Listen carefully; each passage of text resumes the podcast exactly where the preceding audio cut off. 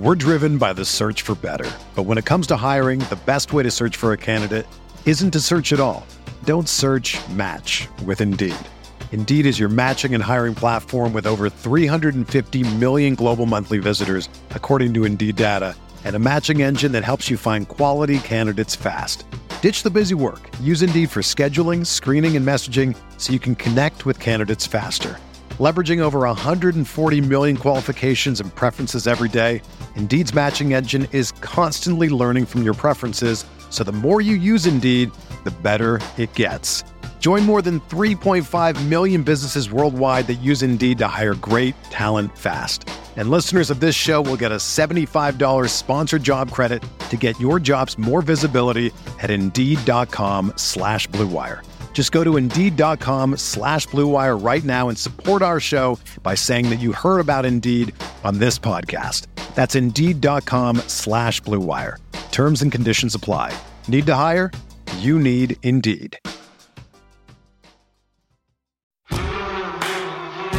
This is the Gator Nation Football Podcast with your hosts, Alan Williams and James DiVirgilio. This place is an insane asylum in the swamp! Oh my! Now we know we're just a bunch of average stiffs. Welcome to the Gator Nation Football Podcast. I'm your host, James DiVirgilio, alongside a special guest as co host, Caleb Sturgis. One Alan Williams is out traveling Eastern Europe somewhere, and for the first time in this show's history, we'll have a new co host. Caleb, welcome to co hosting. I know this is your first gig. How's it feel? I'm really excited about it. Uh, you know, one thing I really love is college football, so getting to talk about it here for a little while is going to be a lot of fun. So Caleb and I were texting last week, and Alan and I had been sort of vetting, if you will, uh, vetting co-hosts, and I thought, you know, Caleb is is making some great comments. Of all the sounds you'll hear this summer,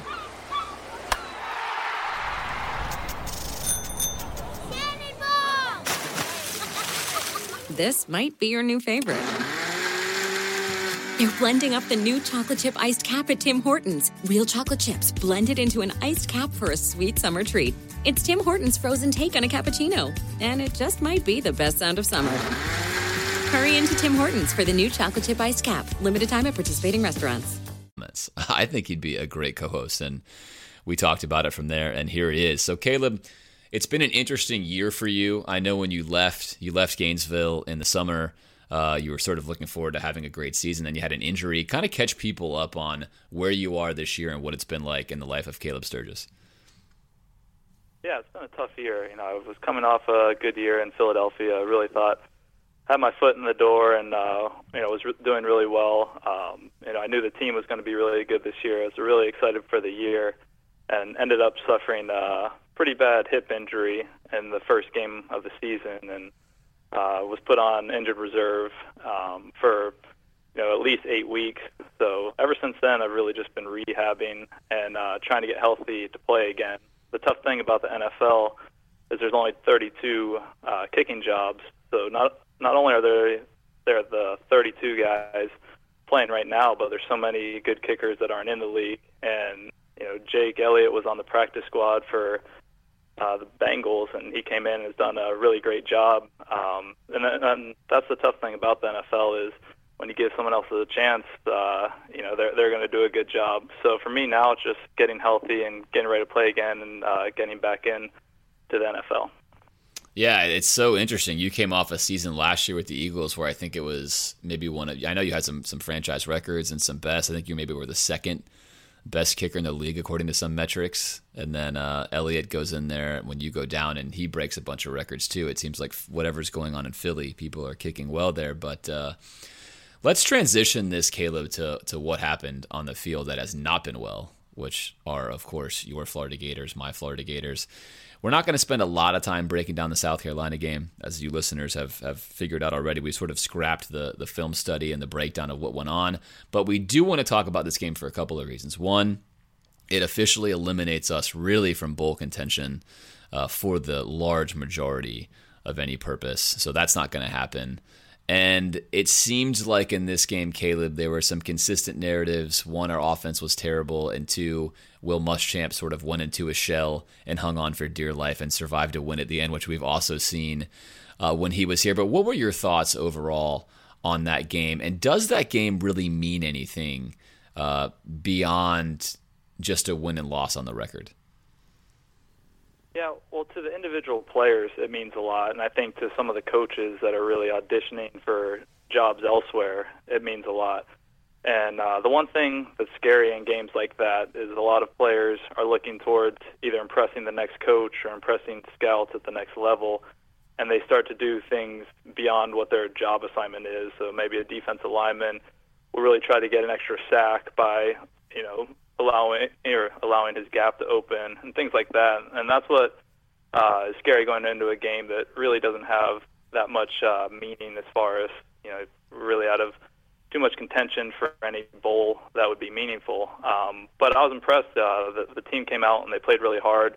Um, saying they deserved to win, I don't know, but they put up uh, you know enough good plays to keep them in the game, and really thought they they played well overall. Uh, all things considered. And you know, you, you definitely saw some flashes of talent from younger guys that you can be excited about in years to come. Yeah, we were down at least 25 scholarship players, which is very reminiscent of the Will Muschamp year when a similar thing happened. We went four and eight that year. We're on a, a eerily similar trajectory this year. And I thought the effort piece was what stuck out to me the most. We didn't win the game.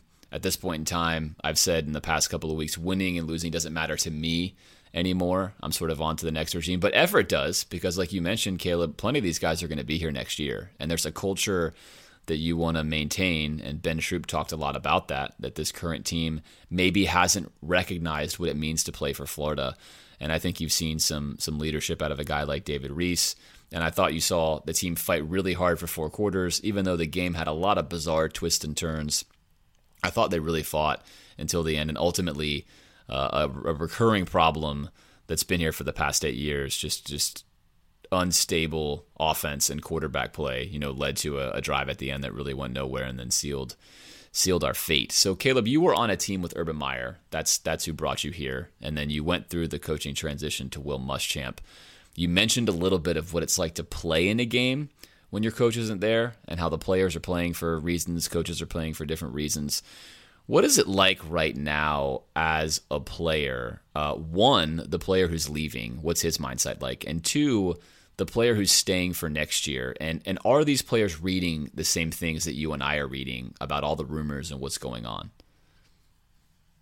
Yeah, of course you're reading the rumors because um, you want to know are you going to fit into the scheme of the next guy that's coming in. Um, I'm sure a lot of guys are thinking, you know, I came in under Coach Mack, am I going to transfer? There's usually a lot of that within the first year of a coach. Um, and then the guys that are seniors or juniors that are going to leave for the NFL, you know, they're at this point probably thinking, how do I stay healthy in these last few games? What can I put on tape that's going to make a difference uh, to scouts and uh, NFL coaches? And that, that's really their thought process. Um, and, and same with uh, you know even the position coaches. Really, I think there will probably be one or two coaches that get retained, and and they're um, you know this is a time to show that under any circumstance they can coach and uh, have their players play for them. What makes a good coach, in your opinion? You've had the chance to work with guys like DJ Durkin. You do a lot of kicking camps. You certainly yourself are a cerebral guy. Uh, what do you think, in your experience, makes a good either college or pro football coach? Is there like a universal trait or thing you recognize early on that says this guy is going to be good? Well, I think clearly there's a difference between college and NFL, and a lot of guys don't seamlessly go from college to NFL and are successful. And I think a lot of what makes you a great college coach is being able to recruit players and having players buy into something for a short period of time. Where in the NFL, you're being paid to play the game, so that's where your motivation uh, comes from a lot of the time, and you know that your job depends on you know your performance. So the NFL coach really doesn't need to motivate; he just has to have a scheme, and, and that's usually the difference maker. Uh, he also has a personnel department that's for the, I mean, most teams. Obviously, Belichick does a lot of his own, and all. But for the most part, uh, as an NFL coach, it's your scheme, and what separates you is very very small because you have very similar talented players. Obviously, the quarterback position, if you have a good one, changes uh, that a lot. But in college, I, I mean, you see the most successful teams consistently have uh, the most players that are going to the NFL, the best players. How different is the locker room environment? And This is sort of a tangential question, but the locker room environment in the NFL versus the locker room environment in college. Uh, you don't. Well, in college, you basically spend every minute with the guys um, that you've come in with, and you're there for at least three, four, five years. Where the NFL, it's you know really revolving door. It's about you know 30% turnover every year. Um, guys already have families. What they're playing for really changes as you get older. Um, where in college, you know, especially for me, all my best friends for the most part have come from the guys that I played with in college. We spent you know every day together. Um, you spend so much time working out together, and it's really almost a 365 day thing in college. Where in the NFL, you're there two months in in the off season and you know five months for the season. If you make a playoff run, six months. Uh, so I'd say the college locker room's a lot closer, but you know the more successful NFL teams are ones that are able to keep a core together and and have a really good camaraderie with uh, with each other. And how hard is it as a kicker to sort of feel like or be brought into that team environment in either league, the NFL or college? Because I think there's this thought I have that kickers are sort of like this weird specialist fringe player. They practice on their own. They're like kind of a part of the team, but maybe the team looks at them and doesn't really include them. Is that accurate or inaccurate or depends on the team? Like what is what is that like? Really inaccurate on the pro level because on the pro level we're all again it, so much of the pro level comes down to money and guys understand how hard everybody's job is and how hard it is to get there. So people understand, you know, how hard it is to kick or punt or long snap in the NFL, and you know they appreciate that. Um, where in college, you know, you're younger, you're 18 years old, and you just see these guys sitting without their helmets on on the other field playing games off on the side while you're practicing for three hours and having coaches yell at you. Um, so in college, it takes a little bit longer, I think, to gain the respect of, of the guys. But in the NFL, everybody has a mutual respect for everybody.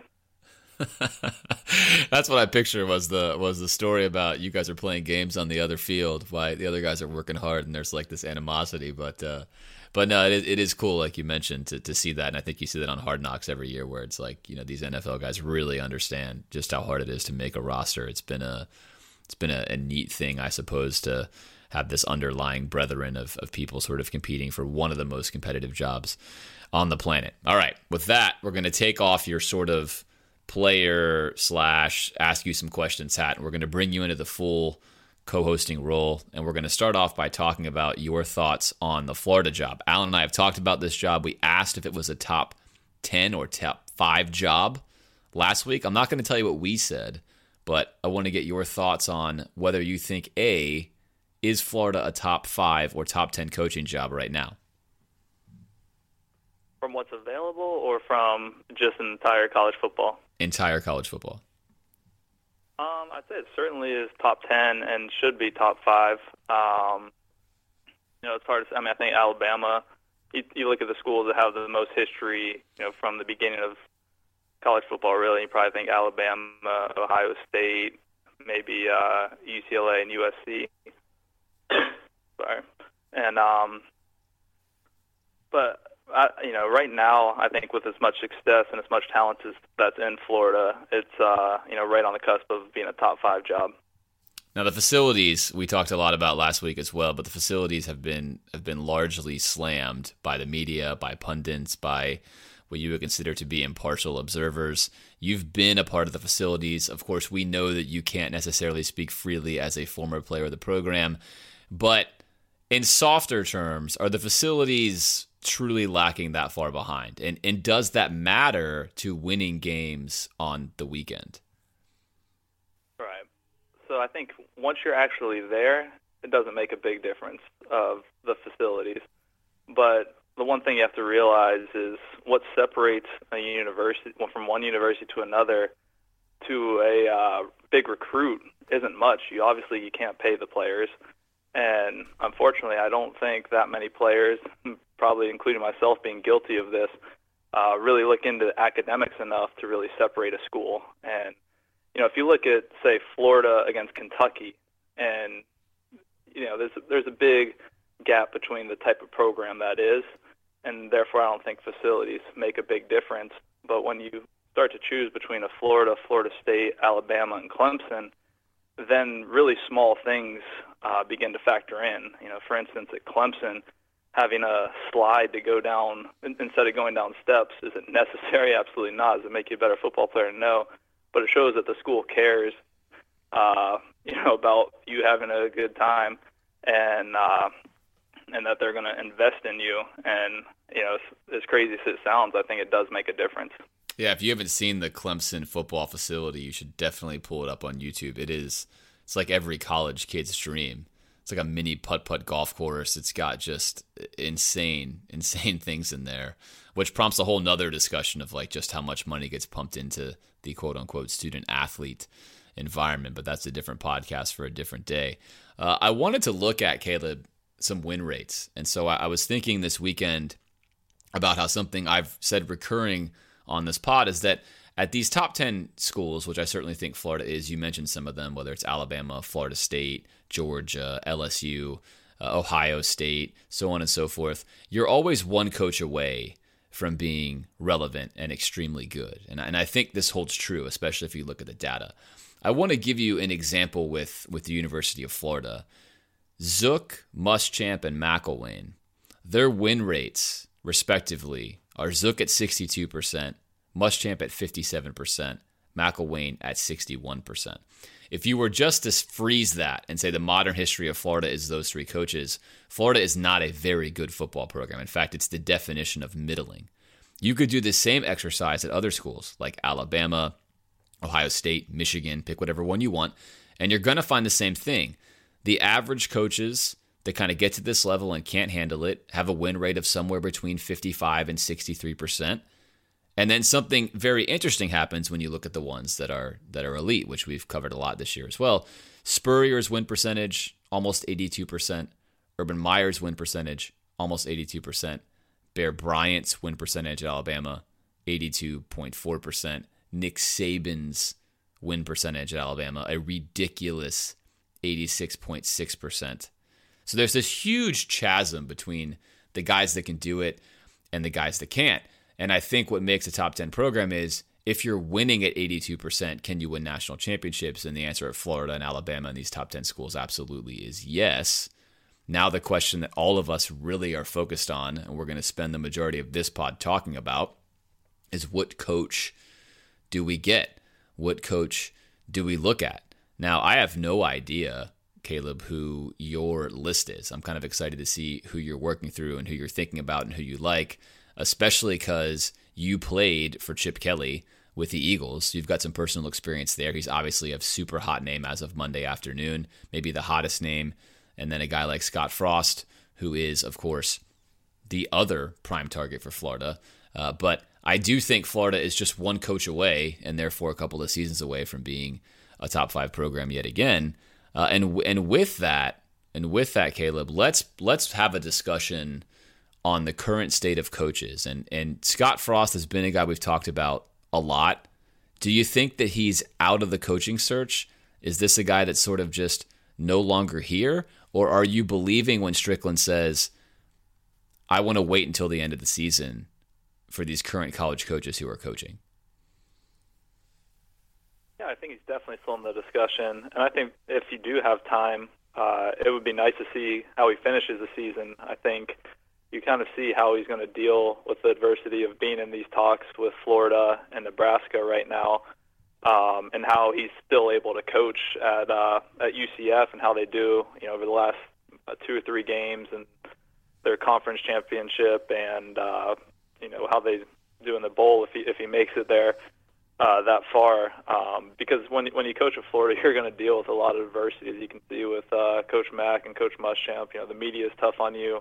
Uh, the expectations are high, so I think uh, it'll be it'll be good for him to see how uh, you know he deals with it, how his players you know react to everything. It's always tough as a player at a school like that, knowing that when you do well, your coach uh, might leave. Uh, but I definitely think he should still be in it. Obviously, Coach Meyer came from Utah, maybe a little bit bigger of a school, but uh, um, still kind of a similar story. Now, if you're Stricklin and you're dealt this hand, and this is the hand as of Monday, November 13th, the rumors are saying exists. Chip Kelly, right now, wants to sign a contract with Florida. He's ready to sign.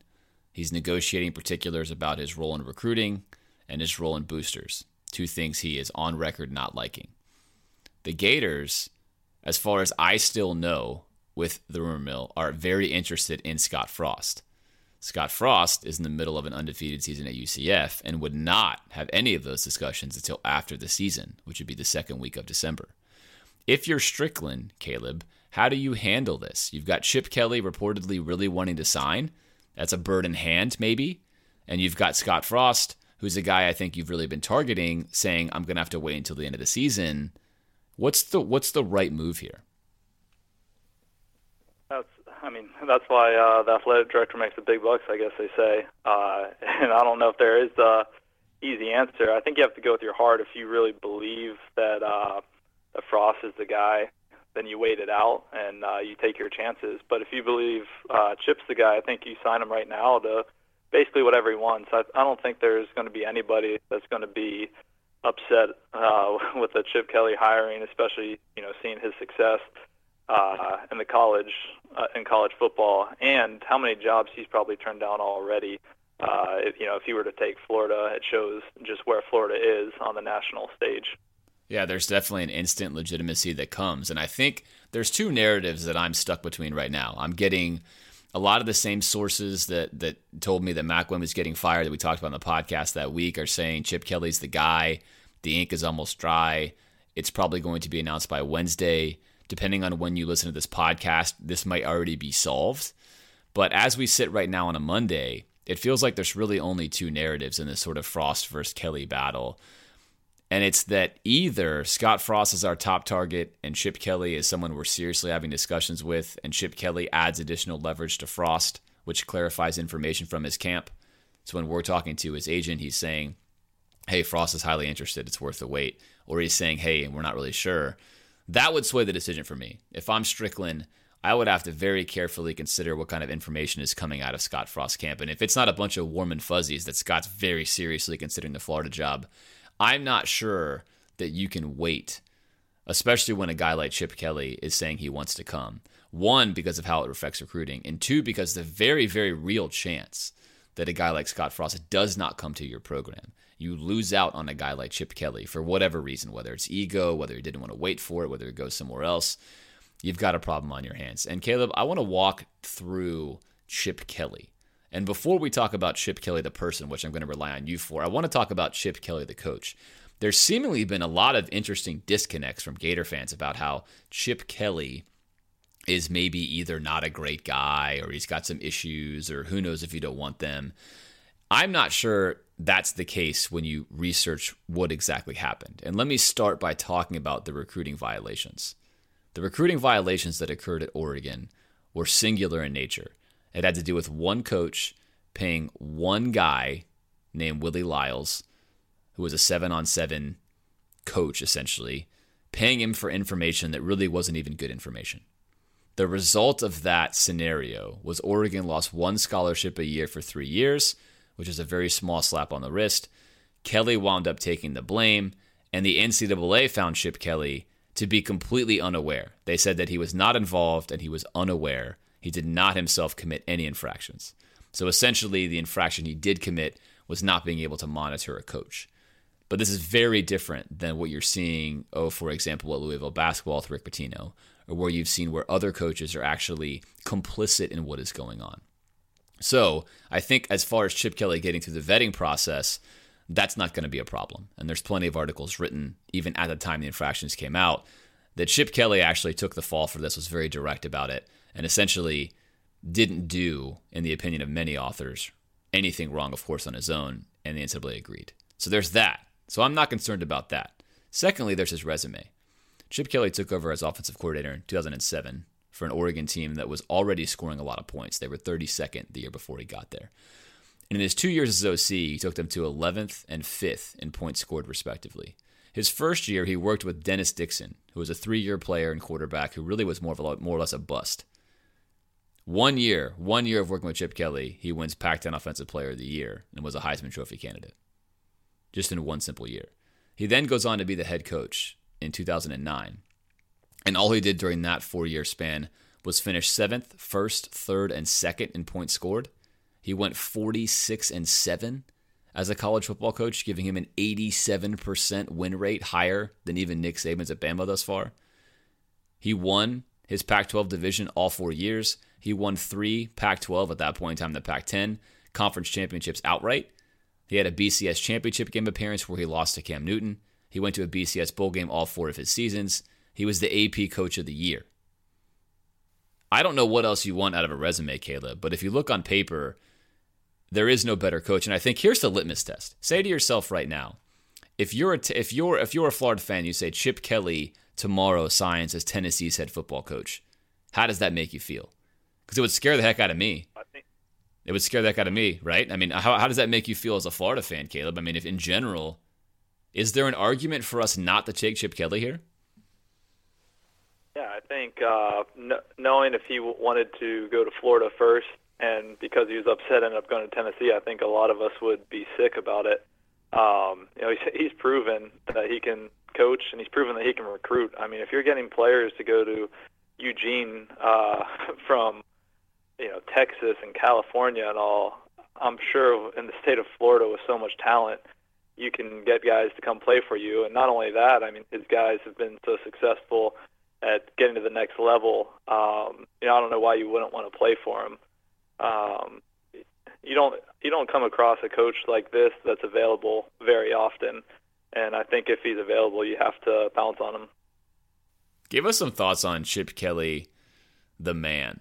You've actually interacted with him. He was your coach. A lot of the the negative narrative on him is that he's hard to get along with. People aren't going to like him he's going to be like Jim McElwain, this sort of unlikable guy that either gets in trouble or just sort of ticks everyone off. Is that accurate? Absolutely not. I, I think I mean he's one of the best uh, one of the best men I've man I've ever uh, met. Uh, very true to his word, um, and will stick stick up for his guys, do anything they do. Now he is um, he's got his way of doing things, um, and he sticks to those. And um, but I think that's so good for the college level is, you know, he has um, certain rules and cer- certain things he expects of you. And if you really look at the most successful college football coaches, uh, Urban Meyer and Nick Saban, uh, I don't think you necessarily were, will sit down and have a super long conversation with those guys and necessarily enjoy it, but you have a certain level of respect for them and uh, you know the way they go about doing things, their um, you know their track record of winning, and I think he brings that to, to no matter where he goes, and guys are going to want to play for him even if they don't have a super cozy relationship.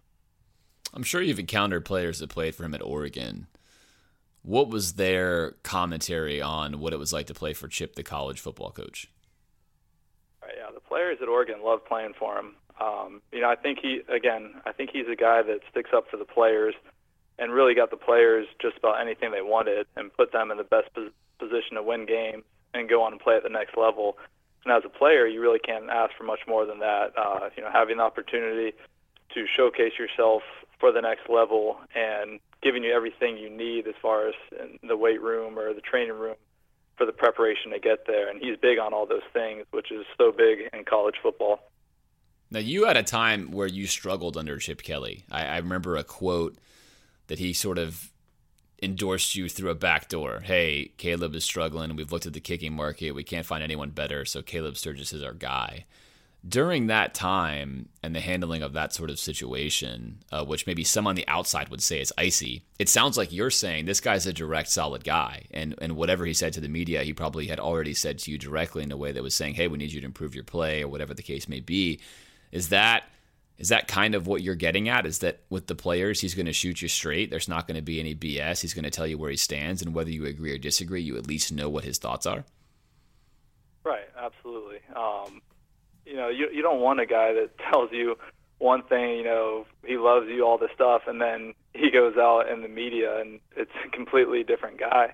He's going to say it to you of, you know, you, you have to improve, you have to be better, and especially at the professional level, you know what you have to do. And I, and I knew I wasn't playing at a high level at that time, and if they did replace me at the time, they would be fully warranted to do that. But you know, he was straightforward with me that hey, we we liked you because we thought you were the best guy, and we need you to go out and prove it. And if you don't, there, there's not a spot here. And I and I have so much respect for that. And um, you know, I, I think it's a little bit tougher with guys who are younger, 18 to 22 in college. Uh, so you you have to maybe tailor the message a little bit more, and it's a different environment. But you know, I, I haven't talked to one guy at Oregon that disliked him, and I and I'll and I'll say this too about uh, you know, Coach Meyer and Coach Saban is. I, th- I think you get mixed reviews on those guys, and the majority of it, the guys that were very successful at the programs, are going to have good memories of those coaches, and the guys that were not successful are going to have bad memories of them. Yeah, that's an interesting point on human nature, and I think that's been coming into a lot of my conversations. Is the best generals, the best leaders in life, are going to be divisive by nature, and it's not because they're dividing people. It's because the success or what they demand of you is going to sort of create the haves and the have-nots within the program, which is really, as you're mentioning, sort of a story of life. And the wise people, I think, recognize they do their best, they compete as hard as they can. If they win the job, they say, "Hey, that's great, I earned this," and if they don't, uh, they either recognize that they gave all they had and they weren't the man for the job. Uh, or they sort of take on this bitterness mindset where it's the coach's fault, it's the scheme's fault, it's somebody else's fault and I think that's that's prevalent. Now, the question to be asked with Chip is he comes into the NFL, he comes into the Eagles after leaving Oregon and kind of lights the world on fire. You go to the playoffs right away, you win a playoff game, you lose a heartbreaker in the second playoff game. The next year you go 10 and 6 again, don't make the playoffs. They give him full power to be GM. He makes a bunch of very questionable trades where he trades LeSean McCoy, trades Nick Foles, sort of a lot of head scratching scenarios, gets at odds with the owner and then in year three, unceremoniously is, is sort of fired after that. So, what Caleb do you think led to his sort of super quick falling out in the NFL? And are you concerned that he might shine really brightly as a Florida coach and in year three have the same kind of trajectory? I think when you uh, when you hire a guy like uh, Coach Kelly, you know you kind of have to let him take the reins of uh, of the program, and you have to trust in, in what he's trying to get done. And the NFL is the is tougher because again, uh, like I said with the recruiting and all in college, I think the best talent it wins games, and uh, losing some of those players uh, it ma- makes it tougher to win. You have to coach that much better than the next team. And you know, Sam Bradford went down for a few games that year. Um, had a few injuries, and in the NFL things can go south really fast, and then all of a sudden, what what you're doing gets questioned even more as far as letting talent go. I mean, you look at the Giants this year, and you know they last year won 10, 11 games and go to the playoffs, and everybody thinks uh, Coach Magley is one of the best um, in the business and this great young hire. And then this year, they've won one game. They've had some injuries, obviously, at the receiver spot, and nobody thinks he can coach. And did he really change during that time, or was it a product of, uh, you know, personnel? And uh, you know, for for Coach Kelly, I think a lot of that um, is what happened with the Eagles, and some of it is on him because he did take over the personnel department and, and made some of those moves, therefore bringing more, uh, you know, weight down on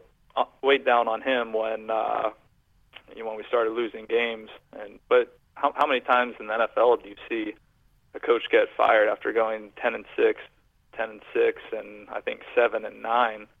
Uh, but when when you're in charge of both, it's much easier to take the blame. Yeah, that that is absolutely true. And and one Nick Saban comes to mind. I'm a Dolphins fan. Grew up a Dolphins fan. Saban goes eight and eight. Spends two straight months saying he's not leaving the Dolphins, and he leaves the Dolphins. And goes back to Alabama, and I think we all know what he's done there. Is the Chip Kelly story similar? I don't know. Certainly, Nick Saban didn't coach the 49ers, which have been a, a revolving door of coaches and bad players for a while, as you mentioned on the personnel side, where Chip went, you know, I think 2 and 14. I don't think that tarnishes at all for me. But I want to get your your rank on the top five coaches, and I think right now everyone knows we're we're super zoomed in on Chip Kelly and Scott Frost, and so we'll focus like we have our sort of time on there. And I'm gonna I'm gonna jiggle my ranking, but I'll give you what I had last week, five to one. I want to hear what you've got, five to one. I had Fuente from Virginia Tech, Mike Gundy, uh, partially because I just love the mullet and I love how many points they score. And then I had Matt Campbell of Iowa State, who had another really great showing in a super competitive game uh, over the weekend against Mike Gundy. Chip Kelly was number two for me at the time, and then Scott Frost is number one. Allen did not have Chip Kelly in his top five at all. It's a shame we can't razz him this week for that. But give me the Caleb Sturgis top five wish list for the Florida Gators, number five down to number one. Right. Uh, I'll, I'll give those, and uh, definitely want to hear from you on it, whether you think that they're the best uh, scheme coaches or the best in recruiting. Because for me, uh, really just comes down to who I think is going to bring in the best players. And therefore, number one, I'd go uh, Chip Kelly because I, I think he's going to bring it. Or sorry, so I'm I'm starting at five. So spoiler alert! Uh, spoiler alert! Number, number, one is Chip yeah, Kelly. All right. Yeah, yeah. yeah we're gonna have to go back there. But uh, number five, I'm gonna go Gundy. I just think uh, the mullet flies a little better in Texas than it does in Florida. Uh, we already kind of have a bad reputation with the jean shorts and stuff like that. I don't, it might be tough getting some South Florida kids and all to uh, buy into that. But uh, then I'd probably go at number four, uh, Fuente with Virginia Tech. He's, they've kind of fallen off a little bit lately. Um, number three, I, I uh, with Campbell, I really like uh, what Iowa State's done this year. I don't think that's the easiest place to sell kids to go to. Uh, so if you're successful at Iowa State and can recruit there, I think you can probably recruit anywhere. Uh, number two would be Frost. Again, what he's done this year has been unbelievable. Obviously, he's got a lot of the Oregon staff too, so I think him and Coach Kelly are going to be similar uh, type candidates, and I think both guys can recruit. But uh, Co- Coach Kelly's scheme, I think, has worked both at the college and professional level. I think on top of the recruiting, he's probably the best offensive coordinator out of uh, any of those. And you know, obviously, with Florida, that's what fans have been begging for for the last ten years. Yeah, you asked an interesting question. There is is is it what matters more? And we actually asked this last week. Is it is it sort of recruiting? Is it scheme? Uh, what is it? And, you know, both Allen and I had put scheme first, recruiting second, partially because of the state of Florida and the fact that really, unless you're a horrible recruiter like McElwain was his first couple of years, you should get top 10 talent. Now, what's interesting about Chip, Caleb, is that he's he's on record saying he absolutely hates recruiting. Like he hates it, never wants to do it, can't stand it. Yet at Oregon, he did pull in nice classes, especially for Oregon. He was not recruiting at the elite level. I think, in fact, the knock on Oregon teams was that they did not have enough of the top four and five star talent, not enough of the size, not enough of the guys to compete with the SEC teams. That is sort of the knock on Chip. Now, the question I think you're answering is you're saying at Florida, just the name of Chip Kelly is probably going to get these players so excited that he's coming. And so, is that sort of what you're hinting at? You're not saying that Chip Kelly is such a charismatic, magnanimous guy that he's going to go out there and beat the streets and do what Urban Meyer and Jim Harbaugh do. You're saying that Chip Kelly is such a good coach, his offense is so exciting that he'll be the CEO and build a program, either keeping recruiters on staff or whatever the case may be, that will therefore get the top athletes. Is that kind of what you're articulating? Right, absolutely. No, I think one thing that made uh, Coach Meyer you know, the be- the best at uh, you know while he was here, and you know for a certain period of college football, uh, you know before Nick Sa- Nick Saban's the best now. But I think uh, you know between maybe 2004 when he was at Utah all the way up until 2009, Urban Meyer was the best in the business, and uh, it was because of his recruiting and his relentlessness. But I don't see, and I don't know this for sure, but I don't see uh, Coach Saban being a guy that really sucks up to 17 year old kids or anything like that. I think he's a guy that walks in the door, and by the time he leaves, say like, I mean, he didn't praise me or anything like that, but you know, why would I not go play for that guy? And I think Chip brings the same thing when he comes into a room. Is when he leaves, even though you know, he didn't t- tell you everything you wanted to hear, or he didn't give you, or he didn't, you know, come visit you at your school as many times as another coach. You realize, uh, you know, just how bright of a football mind he is, and you'd really be hurting yourself by not going and playing for him. Yeah, I think there's definitely a thought of who can make me the best, and that's why guys like Ron Zook, who are legendary recruiters, can't get it done. Uh, and maybe Will Muschamp can be lumped into this category. And I think for me, if you're finding yourself still saying, "Hey, I want Scott Frost," let me give you some insight into my thoughts. I had Frost number one last week. I mentioned all the reasons why you should absolutely talk to Chip Kelly, and if he's interested you must have a serious conversation. Well, guess what? A week has gone by. We now know that it seems like Chip Kelly is not only interested, he wants the job. This has been an information flip for me. Uh, if you would have told me in September, when I was already pressing the fire Jim McElwain button after a couple of games on film, that we could have had Chip Kelly at the end of this year, I would have said, get out of here. Don't sell me this. We can't have nice things like that. That's a dream. And that has become a reality. And I think it's important here not to have cognitive dissonance as a fan and say, well, wait a minute, I kind of just fell in love with Scott Frost, is what we all heard about. Chip Kelly created Scott Frost, right? Chip Kelly is the one that brought him onto the Oregon staff. Scott Frost runs Chip Kelly's stuff. Chip Kelly is is the mentor and Scott Frost is the student. Now sometimes in the movies that sort of flips the script on itself, but as we know from Nick Saban, generally the father whips up on the son all the time right? This is like a recurring theme. So, coaching wise, I think you made that argument, Caleb, that Chip Kelly is probably the best available offensive coordinator in the game of football. I think that's accurate. He's also sort of the father, so to speak, of Scott Frost, and he's also proven himself in every way you possibly can. So the only hangups on on Chip are he could leave early, legitimate concern. He could get an NCAA violation. I think that's very unlikely, given what I'm hearing you say about him and what I've read about him. Uh, or he could maybe just hate college football enough that doesn't recruit well. Well, I think like what you're saying is he's such a huge name. His style of offense is so sexy, so to speak. Probably not a huge concern there. So to put Scott Frost above Chip Kelly is almost the hope that Scott Frost might stay at Florida forever, where it feels like Chip Kelly won't. But I can assure you one thing very few people thought Nick Saban would have stayed at Alabama as long as he did. You just don't know. Chip Kelly is 52 years old. He's bombed out of the NFL twice. Maybe his heart is still there. But if he takes this gig with the Gators and four years go down the road and he's crushing it and he's 56, who's to say Chip Kelly doesn't have 10 more years of Florida? We don't know. But even if he left, like I said last week, four years of Chip Kelly gives Florida a top five program, at least during two of those years. Let's say we need a complete rebuild. At least during the last two years, uh, you're certainly super competitive. And I'm not sure you can say that about any of the other coaches on the staff. I completely agree, and uh, I think uh, the mo- one of the more important things uh, with any of these five guys, especially uh, with Kelly and Frost, is going to be uh, who they bring on to be their coordinators. Obviously, offensive guys, and and we've seen, uh, you know, especially with Muschamp being a great, uh, you know, defensive coordinator, but never could get the offense to really complement it. Um, how important is it going to be for those guys to find good defensive coordinators if they're the guys to get the job?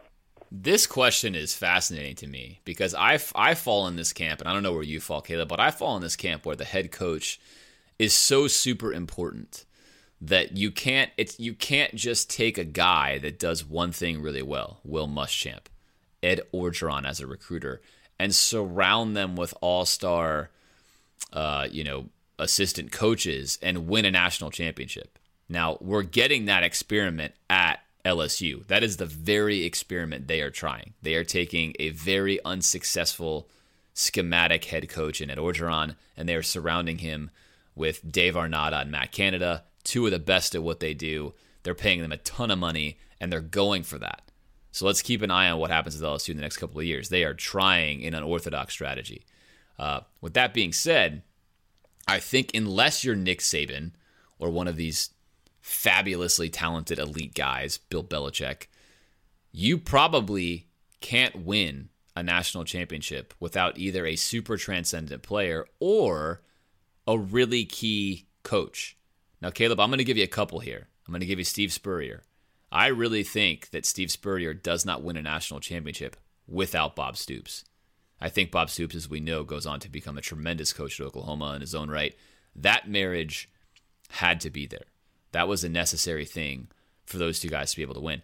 It's been reported, and you were on this team, Caleb, that Urban's staff disintegrated. He lost a lot of that talent, did not replace them with other coaches that were as talented.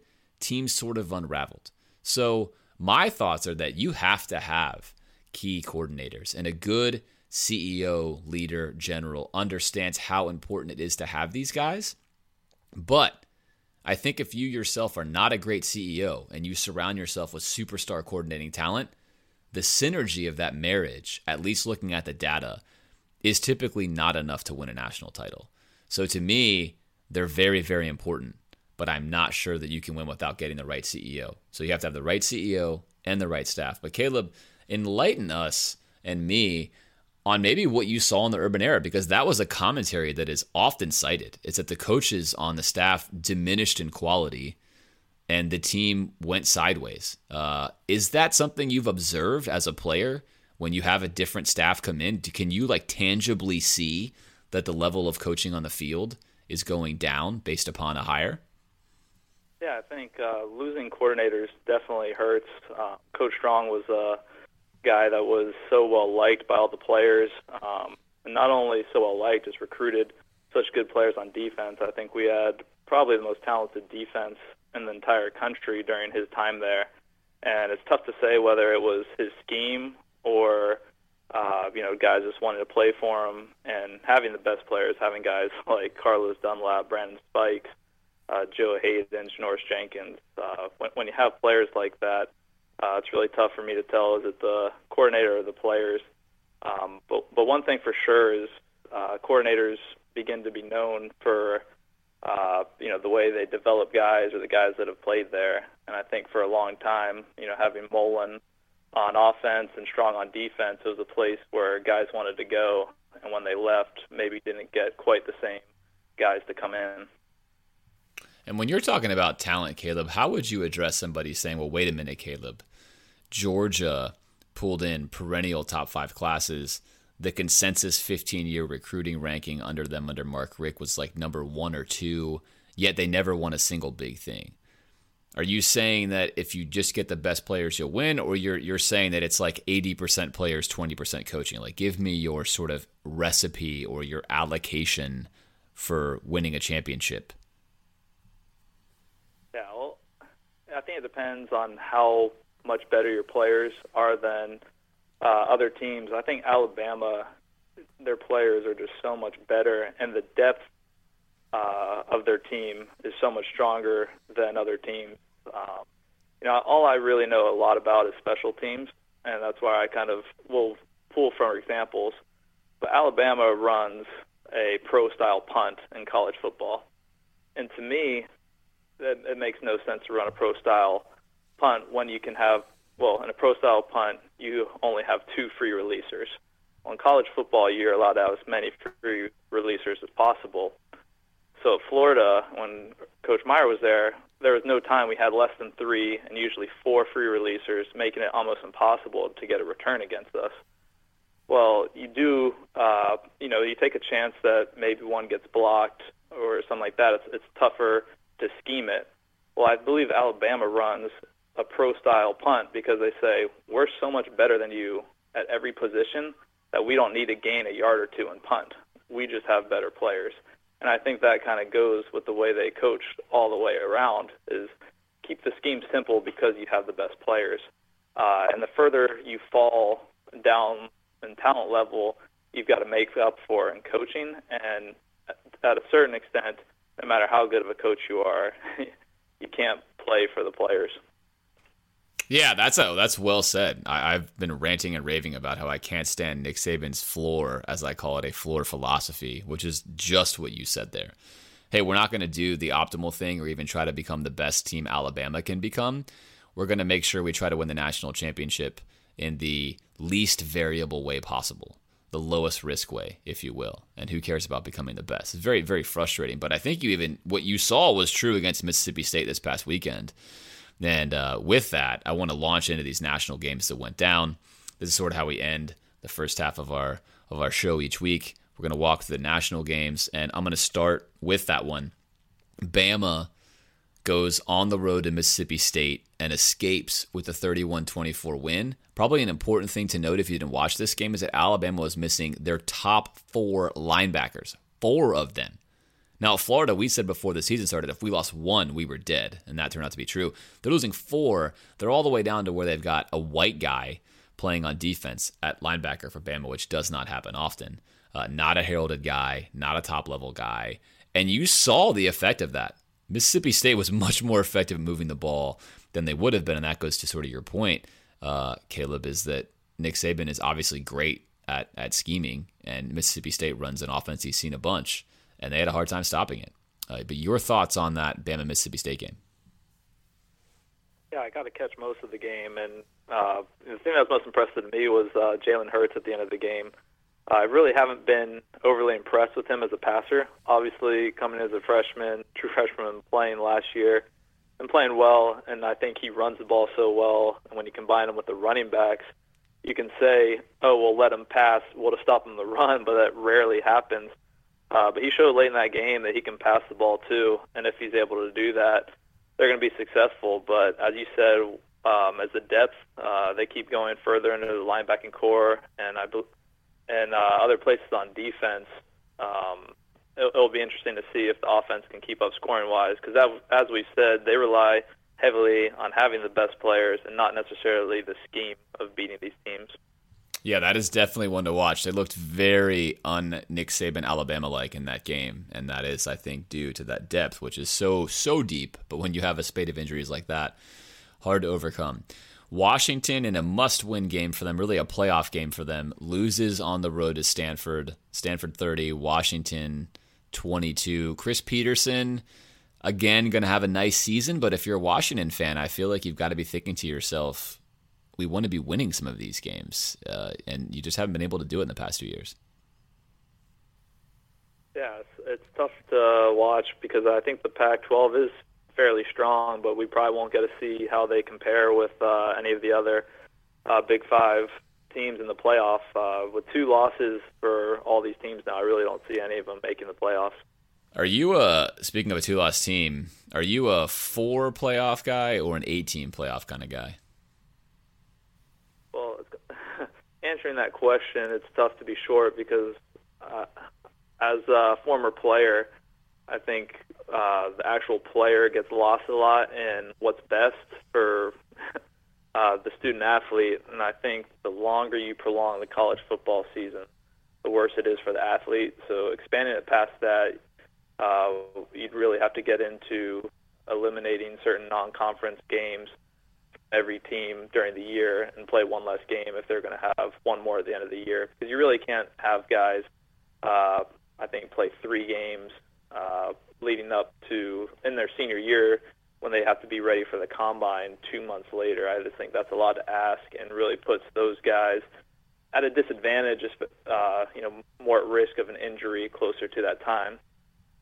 Yeah, I'd love I'd love an A team playoff, and I'd happily trade the games like we're going to see this weekend. Most of these big teams play us against UAB. UAB is actually good, but a whole handful of the old cupcake games. I could do without that, and I could do with an added playoff game. Ohio State, a two loss team, crushes, just crushes Michigan State. Very surprising result for me here 48 to 3.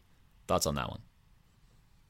Yeah, it's shocking to me. I didn't get to catch too much of that game, but I did watch Michigan State uh, beat Penn State last week, and that was no fluke. I mean, I, they really deserved to win that game. Uh, and you know, seeing Ohio State struggle with Iowa, I thought it for sure would be close. You know, I, I thought Ohio State would win because, again, I'm always going to bet on the best players, and Ohio State has that. But to, at that margin was shocking to me. Yeah, definitely just kind of ran away with it. Oklahoma State the coaches bowl, if you will, here. Mike Gundy and the mullet 49 versus Matt Campbell's upstart Iowa State team 42. This was a tremendous football game. It really feels like Iowa State has no business competing in these games in year two of the Campbell era. They can win close, low scoring games. They can compete in these super high shootouts. I came away really impressed with Iowa State, even though Oklahoma State won that one. Yeah, absolutely. They've they've been impressive all year. I mean, the way they, I mean, they beat Oklahoma, who might be you know first, second best team in the country right now, and uh, you know not only they beat them, they were down 21 to seven, maybe 28-14, came back and won that game. I've been in you know every single game they've played, and it's got to be extremely hard to recruit at Iowa State, considering you're probably the underdog on all the recruits, even in Iowa, behind I- University of Iowa. Uh, just you know, plenty of credit to the coach and uh, and what he's done so far. Yeah, and Matt Campbell is sort of the Scott Frost to Urban Meyer's tree as he comes out of that one. So you've got the Chip Kelly and Urban Meyer proteges on the docket for future head coaching jobs at bigger schools. Georgia 17, Auburn 40. My commentary on this one is it just made me smile. It's been a while since I've had to like actively root against Georgia because we normally beat them so easily. My commentary is, hey, I hate Tennessee more. I hate Florida State a lot more. But I was very happy to watch Auburn lay the wood to Georgia. Uh, and I'm still very impressed with Kirby Smart. I've said all along on the show this year, this is too soon for Georgia. They don't have the talent. Caleb, you've been hammering that all day. They don't have the talent yet to compete uh, as early as they've been in, given all the recruiting class attrition they had before Kirby got there. But Auburn exposed what a lot of people thought Georgia was going to be exposed for, which was if you stop the run, what could they really do? They run a very simple offense right now. And uh, Auburn obviously really proved that. But I, I, was happy about it. I did not want to see Georgia sort of keep rolling on. It was it was important for my Florida fandom to watch them get throttled. You know, feel a little pain this season. I had a little bit of mixed feelings on it. Uh, the SEC East has been down for so long now. I you know I missed the East really competing. Uh, you know we've lost every SEC championship for how many years now and by how many points. Uh, you know I, I'd like to see Georgia being back, um, but same time, uh, you know, seeing Auburn win this game, they've really brought themselves back into playoff contention, and they're going to make that Iron Bowl so exciting. And who knows, maybe we'll get a rematch of this game later in the year. Yeah, that's what it seems like to me. As a football fan, you're kind of getting the best of both worlds with this one. Is that you probably you're going to get the Georgia Alabama rematch, or maybe Auburn, which we'll talk about in a second. Uh, but you maybe get more games that mean something as opposed to less. Uh, a team that is playing in games that are all meaningless, like us, Florida State. I saw a sign at the Miami game that got some viral attention where Florida State versus Florida will be televised on Nickelodeon. Uh, which is just sort of indicating the place our, our, our, our, schools are at. Florida State, though, very competitive in this game 17 14 in the fourth quarter. Clemson went on to win 31 14. Uh, Clemson quietly winning a lot of these games and continuing to keep themselves right up there in the playoff conversation. Yeah, it was really strange that they lost to Syracuse earlier in the year. Um, but yeah, you, you have to give Florida State credit for playing hard. tough when you lose a quarterback. Really tough when you lose two. Um, and we we know Florida better than anybody that if you don't have quarterback play as good as athletes as you have, it's tough to win games, and they're really suffering from it this year. I think they still have a really big talent pool. It's just uh, at that position, it's tough to keep the defense motivated when the offense is going th- three and out, and it's tough to get the ball to your athletes when the quarterback's uh, not playing up to your standard. Yeah, and that really illustrates the difference between a Georgia team who sort of created a makeshift offensive line that worked, and they were able to to protect the quarterback and run a simple offense, versus a Florida State team that has an atrocious offensive line, and and Deondre Francois was so good he masked it, and they just cannot they cannot get away from it. So when they play these teams that can get get after the passer they're in a lot of trouble. Uh, TCU 20, Oklahoma 38. Convincing win. This is maybe Oklahoma's most impressive win of the year against the TCU team that had been playing well and keeping games close. Oklahoma really dominated this game. I think they're announcing themselves as a very, very serious playoff contender and not just to be in the playoff, but to win it all, especially given Alabama's maybe more recent look of mortality. Yeah, I mean TCU's defense has played well all year. You constantly, every time you watch, uh, I, I never know if to call them a Big Twelve or Big Ten. Uh, yeah, the, but, the Big um, Nine now, right? There's only nine teams in that. It's nine, so confusing. Right. yeah. right. But every every time you watch, you know, you kind of throw away the high-scoring games as being, well, the defense is bad. Well, TCU's play, their defense has played really well against some good teams. I mean, it just shows how good Baker Mayfield and this offense are. And if Baker Mayfield's able to win a national championship this year, he's going to go down at least during my time as one of the greatest college football players I've watched. Uh, you know, he's he's exciting to watch. He's putting up ridiculous numbers, and him as a competitor and where he's taken Oklahoma has been really unbelievable. Yeah, he's a lot of fun. He threw a, a nasty stiff arm in that game. And uh, I always enjoy when quarterbacks throw a mean stiff arm. So, yeah, Baker Mayfield, also a great Halo player. I grew up playing a lot of Halo, and so I love that he like was so good he could have been a pro at that as well. So kind of just the the the every the every guy sportsman. Uh, the most shocking result for me of the weekend, my beloved Miami Hurricanes grew up 10 minutes from the campus, loved them until I came to Florida just crushing, just crushing Notre Dame. I think a result that nobody really saw coming. Miami had been playing a lot of close games, throttled Notre Dame. I'm not sure what to make of this result. I mean, I don't want to say that this game was was not a great win. It was, but I, I, still it still doesn't clarify for me where Miami stands because Notre Dame looked so inept in this game uh, and I'm, I have a hard time believing that Miami created all of that, given how how tight the other games they've played have been. But maybe Miami is just progressing at this level. And if you're a Georgia fan, are you wondering about Mark Richt right now? I don't know. A re-energized Mark Richt at Miami already dominating. I mean, what are your thoughts on a on a very interesting result here? Yeah, there's I have, I have a few thoughts. Number one is I mean I think at some point you have to stop discrediting Miami's wins and this was extremely impressive because I thought Notre Dame was a really good team. Obviously, the uh, close loss to Georgia doesn't look as good anymore. Uh, but you know, watching Miami's defense really all year, I mean, they've been fantastic. Um, the way they get to the ball and, and uh, the way they're creating turnovers, you're going to win games when you win the turnover margin the way they do. And kind of looks like the Miami of old in the early 2000s, where you just don't want to throw against them. Um, so I, I you know, I'm, I'm a believer in them. As far as uh, Coach Richt go goes, um, you know, I think it was best for both schools. Uh, you know, it's great for Miami, obviously, to get him. But once a coach is in is kind of looked at in a certain way, and winning a national championship is his only way of getting out of that uh, stereotype, it's time for him to go. And I, I'm I'm glad for him that he's out because I think he is a great coach. It was just never going to work out for him in Georgia. And I think Georgia's for some reason it is a tough place to win, and we'll see how Coach Smart does there. And uh, talking about uh, Georgia, let's go to the SEC roundup and talk about the games we haven't talked about. Uh, about Arkansas 10 uh, and LSU 33. Yeah, the Ed Orgeron experiment is working. That team is definitely getting better. Uh, I don't I don't know that I believe in them. I don't think that LSU is going to be competing at the level they once were. But they've finished the season pretty nicely. They were sort of pressing the panic button. Now here they are, uh, cruising towards relevancy, staying ranked, and, and beating a Bret Bielema team that we've chronicled on this very podcast many times. Just really fell apart, surprisingly for me. The Bret Bielema tenure is an interesting one. I thought he would have been much better at Arkansas.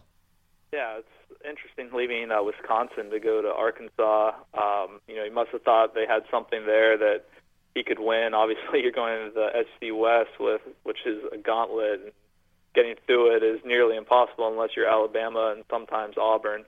Uh, but yeah, give uh, Coach Orgeron a lot of credit. Uh, it's crazy. I think a lot of LSU fans want him out after three or four games, and now all of a sudden he's making a turnaround. He is a great recruiter, so uh, give him a few years. It'll be interesting if LSU's able to really compete for national championships here to come. Uh, moving on, Ole Miss beat Louisiana 50 to 22. Uh, you know, a game that probably doesn't mean too much in either way. I've really lost track of Ole Miss uh, after the whole scandal, and uh, I, I wonder how long it will be before they're really relevant in the SEC again. Yeah, you you said it all right there. It was amazing how fast they just kind of fell out of the sky. You go from being a relevant Ole Miss and Hugh Freeze and a team you follow, and just sort of like, oh, Ole Miss still played football this weekend. Kentucky 44 over Vandy 21. Uh, you know, Kentucky's put together another nice season for them. Uh, I keep wondering if they're ever going to really make the turn of competing in the SEC against the top teams. I, I do believe it's really tough for a basketball school, and Kentucky will always be a basketball school to compete in football because, as again, going back to recruiting, as a recruit who believes you're, you know, big time, do you really want to go to a school where you'll always be overshadowed by a basketball player? And I, I think that's something they're going to constantly fight with. Yeah, sneaky seven and three season there, but in reality, all that matters is what you alluded to in the previous segment. The SEC East, or what I like to call the SEC least, is just a dumpster fire. And Kentucky's picking up wins against bad teams and barely winning against other bad teams and getting smashed when they play a good team. But that's really the narrative for just about every team in the SEC East. And it's it's unfortunate. You know, I know when I became a Gator fan when I was at school here, the SEC East was the premier division in college, and oh, how that has changed. Moving on, we have Texas A&M 55, New Mexico 14. Uh, you know, an easy game for them. Uh, A&M's another tough team to really put point a finger on. They played a tough game against Alabama. Uh, you know, got a close win against us. Uh, I think their whole season comes down to that game they lost to UCLA in the first game of the year, they make you believe for a little while and will always let you down. Yeah, that, that's that's kind of like the Sumlin era. Is just it's confusing, and he's still there as of now. If you believe the reports, he's definitely not going to survive the season. I have to imagine that Chad Morris is going to be a guy they target highly out of SMU. He has not been targeted for the Florida job at all. Uh, a guy some people mentioned, uh, Shane Matthews, that was his favorite guy. I'm pretty sure we're not even talking to him. But I think if you're an A&M fan, you're spending a ton of money. I mean, just a tremendous amount of money on facilities. You want to win, you want to win now. And Sumlin has given you mixed results. He's been there long enough that it's probably time to move on. I don't know if Chad Morris moves the needle for A&M fans, uh, but I think that this will be the end of Sumlin at the end of 2017. Missouri 40, Tennessee 17. Uh, Missouri's really coming on strong at the end of the year. If They prove they can score points. When you can score points, you can win a few games. Uh, you know, tough last game for Butch Jones. Tough tenure overall. Uh, he really had to capitalize last year when he actually had talent, and he didn't do that. And uh, it had to be scary going into this year, knowing not only do you not have talent, uh, you haven't won many games before this. So it's really only a matter of time, and probably was best to would have been best for him to uh, leave this last year. Yeah, I can't believe Butch has made it this far, and they finally, you know, ended it for him. Missouri smashed them, and I think I might even put a typo in there. It might have been 50 to 17, but it was just Missouri trending up. Barry Odom was the guy that we thought for sure was gone at the end of this season. He has resurrected this team from the dead and a lot of credit has to go to him. Fired his defensive coordinator, took it over on his own, made sweeping changes, somehow kept the locker room together, and they're playing very good football now. You could argue they're one of the hottest teams in the country when it comes to these middling teams. And yes, they're beating up on horrible opponents that have nothing to play for. They're sort of just getting coaches fired each week, but Butch Jones finally comes to an end, and Tennessee must pay $13 million to Butch and the staff. Ugh, that's just painful We've talked about buyouts before. I don't get it. It doesn't make any sense. These schools are paying tons of money for coaches they're ultimately going to fire. Uh, but Tennessee, I think, is happy, and now you can kick up the Jon Gruden rumors into high gear. Even heck, the Chip Kelly rumors. There's been a lot of that going around. As maybe Chip Kelly would rather go to Tennessee. I can't see why anyone would want to do that. Uh, but finally, the Butch Jones era is over, which means sadly fans like you and I, Caleb, will lose some of his greatest moments, like the champion of life and uh, all of the other wonderful things he says that just don't really make sense, but but are entertaining. So. Uh, that's that's all there is from last weekend, and now we'll turn our attention to what's upcoming this week, which is the game against UAB. We'll do an overview. We'll look at the film, and then we'll uh, go through some of the national games, and then Caleb and I will play a contender pretender for the playoff teams that are remaining. For your primer on UAB, what you should really know is that they're surprisingly good. They're 7 and 3 this season. Florida's favored by 11, which maybe seems curious. I think before the season you would have thought that UF would have been favored by 40, but 11 and that almost feels too big for me right now. And in fact, the line I think has moved to 10 and a half as I'm speaking. UAB's won 3 in a row. In the games they've lost, they've been extremely competitive. Bill Clark is in his second year which is a little bit odd because his first year was 2014. UAB disbanded its program. So 2015, 2016, no football, and they came back this year. In 2014, Bill Clark went 6 and 6, which was their best record since 2004. and this year they're seven and three, which is already tied a school record for FBS wins. So Bill Clark is doing a phenomenal job at UAB. Probably can't say enough about him there.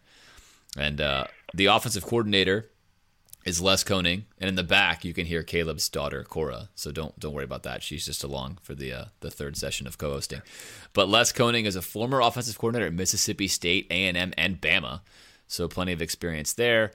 Uh, they essentially, at this point in time, have a middling offense. They run the ball a ton, sixty percent run, forty percent pass. Passing game is is is average to to middling at best. On the defensive side of the ball David Reeves is year one. He's coached at small schools, mainly in Alabama and elsewhere. A below average run stopping and above average pass defense, but they do have a very good turnover margin as a team. So UAB is, in fact, a solid football team. Uh, I'm not sure how this game's going to go this week. We're going to get into it here in a second. Injury wise, we've lost McCoy for the rest of the season, so now we're down Heggie and McCoy, which is definitely going to be a big loss. It really affected us in the South Carolina game not to have McCoy in there. Uh, Harkless was just struggling all day long. Uh, Malik Zaire's day to day, probably not going to play this week, I would imagine. And then Dre Massey is getting a lot of work at quarterback, which is a surprising revelation from Randy Shannon in his press conference. Most importantly, we will once again be missing at least 25 plus scholarship players for this game. So the narrative of sort of the Muschamp season, uh, the 4 and 8 season, rears its head yet again. Film study wise, on offense, UAB is a spread zone read team based upon that run game. They have a sensational freshman running back who's an All American candidate in Spencer Brown. He's already rushed for over 1,100 yards. He's number 28. He is the most athletic person on their offense. Uh, he was a two star recruit, but I think he can absolutely play the part of a guy who can run the ball on our defense. He is solid. Their passing game primarily looks to hit quick east west routes, as any spread option team would do and then they look to hit their big plays off the seam routes. So they're primarily making a read on your linebacker. If the linebacker comes still to cheat, on either a bubble screen or a little flare out pass, they're going to punish you with a seam with a seam touchdown. You see that on film again and again and again uh, as they're sort of putting two guys against one safety. So they do run a very principled offense. It's very similar to again what an Urban Meyer would do or others would do with that zone read. Uh, athletically, typically against a team like Florida, they have a hard time running it, but given all the injuries we have on defense, it's something to pay attention to. Their defense is interesting. They run a 3 3 5 which very few coordinators do. One of whom does is Charlie Strong.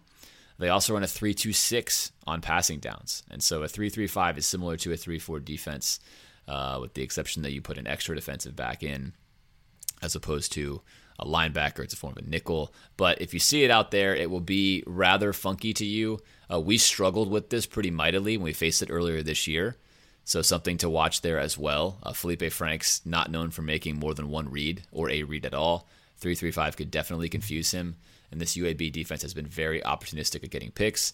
They also blitz the quarterback, and uh, their blitz packages are quite confusing out of yet an unorthodox defense. So something to watch there. I have an, an eerie, weird feeling about this game, Caleb. Uh, not only because we're not very good, but because watching UAB on film, although the talent isn't there, they are a sound football team, and I think their confidence is sky high. This would be a, a like an incredible banner win for them, even though Florida is so bad. It doesn't matter. It's just like when Georgia Southern beat us. It's a banner win for years to come. So they're going to be absolutely excited to play this game, and I think our players are are maybe elsewhere. So with that, Caleb, I know you don't know a ton about UAB, but if Florida's going to win this game, just still even missing 25 scholarship players being a superior team athletically, what has to go right? Well, I think uh, you know the leaders of the team, and I mean everybody just has to, you know, have a sense of pride about this game. Uh, you know, every scholarship guy has to say, you know, how far above these guys was I coming out of high school, and even walk-ons. I mean, if you're given the choice to walk on at Florida or go to UAB on scholarship, it's probably a pretty tough decision. So you have to get together and say, if we lose to these guys, how bad does it look uh, for us? And um, it is tough going to this game because you have very little to prove. If you beat UAB, nobody gets excited. Well, they haven't had a football team the last two years. Have really shocked everybody with how start or how strong the first season back they've had, and this win right here could really cement maybe one of the best seasons in program history. So you're, you're going up against a really tough uh, battle. So it's going to be really interesting to me to see how players respond. Yeah, this is who thought this game would be even interesting at a certain level, but it really is. And like we mentioned, it's only a 10 and a half point spread as we speak right now. That could even drop further. It's hard to get a feeling on this one. I mean, the keys to the victory are pretty simple. If we stop their running game, they're really not going to be able to score. They they cannot line up and throw passes down the field. It's just not what they do. So if you stop the zone read and you're effective at keeping them from getting third and shorts, they'll have a hard time scoring. And on the offensive side of the ball, this is the team we should be able to run the ball on, uh, without a doubt. In fact, they excel in in pass defense much more so than they do run defense. And with that three-three-five setup with only three linemen, uh, we should be able to move them. But we're missing two interior linemen, so I'm not sure how I feel about that either. So I'll make the keys pretty simple. If uh, we can outrush them I think we win this game. I think that's probably the only stat you really need to look at is who has more rushing yards, and that's who's going to probably win this football game on Saturday. How many fans will be there to watch it? Who knows? I live in Gainesville. I don't plan on going. This will be the second game uh, in a long, long time, in more than a decade, especially if I'm available and anywhere near the stadium, that I will not be going to. The other one, ominously, was the Georgia Southern game, where I remember being at Gainesville Health and Fitness lifting weights as we lost that game just thinking to myself, wow, this has really hit rock bottom. So hopefully that's not what happens on Saturday. Uh, but it's now time for prediction. Caleb, what do you think is going to happen this weekend? Score, please. I think Florida is going to score 35 and UAB is going to score 10. I think uh, there, there's a lot of guys on this team, seniors, that are going to um, get the guys to go.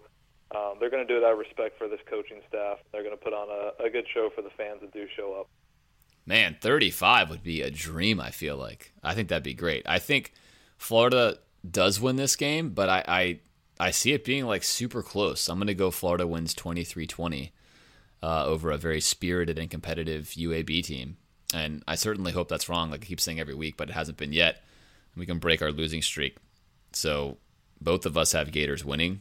Uh, maybe that happens this week. And if it does, it sets up for a Florida State week where maybe the least important Florida State game ever to be played between Florida and Florida State, at least in all of our lifetimes. Yeah, it's, it's scary to think about. Uh, you know, both teams are always going to get up for that one, but it's going to be interesting. I, I'd love to hear the pregame speeches for that one. Moving on uh, to national games this week, not too many of them. Uh, Michigan versus Wisconsin. Uh, Wisconsin's got so much to play for. They've got to be flawless in all their games to go undefeated and have a chance at the playoffs. Nobody's giving their schedule much respect. Um, I, I think Michigan's going to win this one. Uh, I think this is one win that can kind of somewhat savor uh, Michigan's season. Obviously, Ohio State coming up. I don't think they're going to get that one. At least have one signature win on the year. Yeah, Michigan is eight and two, and it's and they lost twenty like we well chronicled on the podcast last year, 20 starters or some absurd amount like that. They had a whole new defense starting wise. They just lost basically everyone. Eight and two, and there's a lot of grumblings and groaning in Michigan. They lost to Michigan State yet again.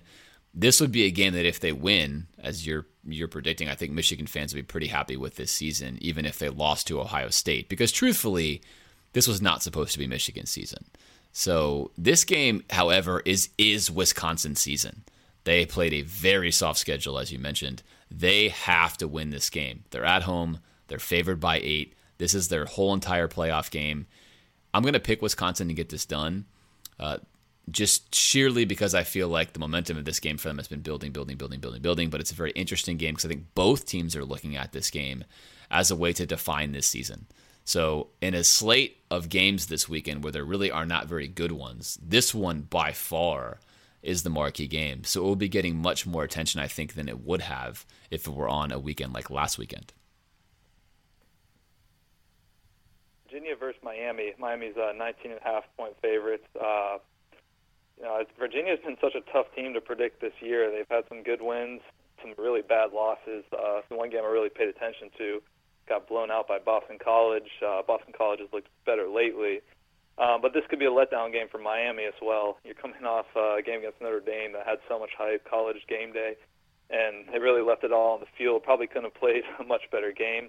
Uh, I do think they win this one, but probably pretty close, similar to their games against North Carolina and Syracuse, a sim- similar game to one of those.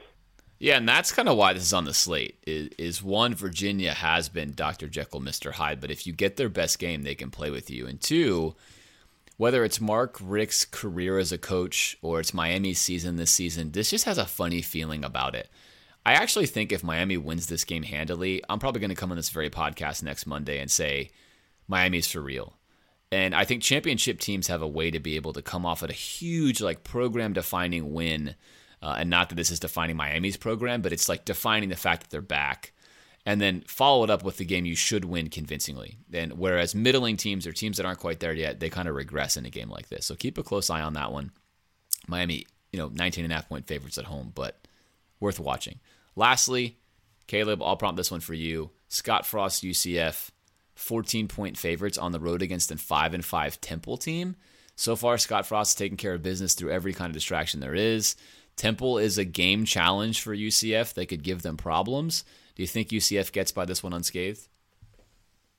I do. Um, you know, I think the last two weeks were probably tough on uh, Coach Frost and the and the program. Hearing the rumors really swirling, um, but now that the rumors are that Florida's you know really looking towards Coach Kelly, there's probably a little chip on his shoulder, and he wants to prove uh, to the nation you know just how good he is, and probably really wants to light up the scoreboard. So I, I think they do win this one handily. It'll be interesting seeing uh, former defensive coordinator Coach Collins and uh, in this Temple team. Um, they, they, they've had an up and down year, so it'll be a good one. Yeah, Geoff Collins, the guy that had a super successful run here at Florida. I'll be curious to see what he cooks up to stop UCF's offense, which has just been a juggernaut. Looking forward to seeing it. I think UCF's going to go undefeated this season. It just looks like they've got all the pieces together to win. They don't give you games, they make you earn it. They run the ball tremendously well. And in your talent example, Caleb, they probably are at least not equally as talented, maybe even slightly more talented than most of the teams they play. Uh, but at the very worst, they're equal. And knowing Scott Frost's scheme, you would think they definitely have the advantage with each game that they get into. Now moving on to contender or pretender. Uh, we're going to start with number one in the AP poll, Alabama. Uh, man, you, you have to say contender for Alabama. Uh, they don't look to be as invincible as you probably thought a few weeks ago. We talked about some of their injuries. Um, they have a really tough schedule here coming up. Um, I think possibly even the best thing for them might be to lose to Auburn in the Iron Bowl. I know Alabama fans would never agree with me on this uh, because I think that's going to give them a free pass to the playoffs. They can get healthy and uh, really compete once they get to the playoffs. Yeah, such an interesting point you make there, and I think you're right about that. Unless some really crazy things happen with the rest of these teams, they probably would. There's no doubt that Alabama is a contender and there's also no doubt right now, I think, that they're limping in a little bit. I think that Mississippi State game showed, like we mentioned, that minus the depth, they've they've got some problems. If they're healthy and this team is able to do what you just said, sit it out until they play those big games in January, late December, look out. I mean, I don't think there's anyone this year that can compete with this Alabama team. So if you're another team, you're kind of hoping Alabama stays a little wounded coming in at number two is Miami. It's pretty crazy seeing them this high on the on the list. But again, I, I can't uh, you know I can't try to say that their wins aren't impressive, um, especially Notre Dame. And you know all they really have left is uh, I mean I guess they have Virginia this week, but I think that Clemson game is going to be a showdown, and they're going to be another team where even if they lose a close one to Clemson, I think there'll be talk on are they still a top four team uh, considering Clemson with one loss has really be, been considered top four all year. Uh, so certainly contender, and I think they're going to have a tough time not getting into the playoff. Yeah, it's crazy to think Miami is doing this well this soon. This is far too fast for them. What remains to be seen is what happens in the next couple of weeks. I think it's all going to be about style for them. This game against Virginia, the game they're inevitably going to play against Clemson uh, whatever happens, they're going to have to look good doing it. If they lose to Clemson, it's going to have to look really good doing it to keep them in any sort of conversation. I feel like one loss for them just may keep them out based upon the public perception, but you never know. I'm going to put them as a contender, but I'm still not solidifying them. I don't think they're as good as a couple of the other teams that I'm looking at on this list right now. But certainly, given their schedule and given what they have to do, they're a contender for the playoff. As if they're a contender to win it all, I don't know. I'm still in the question mark on that one. Oklahoma at number three. I think Oklahoma is certainly a contender. Uh, they've probably been playing the best football out of any of these teams. Uh, maybe Miami, but anytime a team can score and score consistently, not only on uh, you know teams in their conference, they put up a lot on Ohio State as well. Uh, I think they're the team to beat. Yeah, absolute contender. They're my preseason playoff pick. Uh, if they play defense, they're potentially the best team in this field, which they don't. And I'm not really sure about how that's going to affect them in a playoff scenario. Typically, it affects you negatively.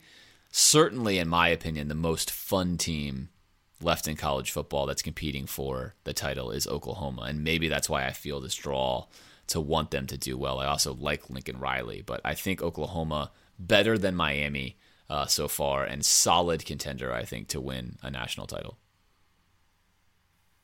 Clemson at number four. Uh, I'm going to go with pretender at this point.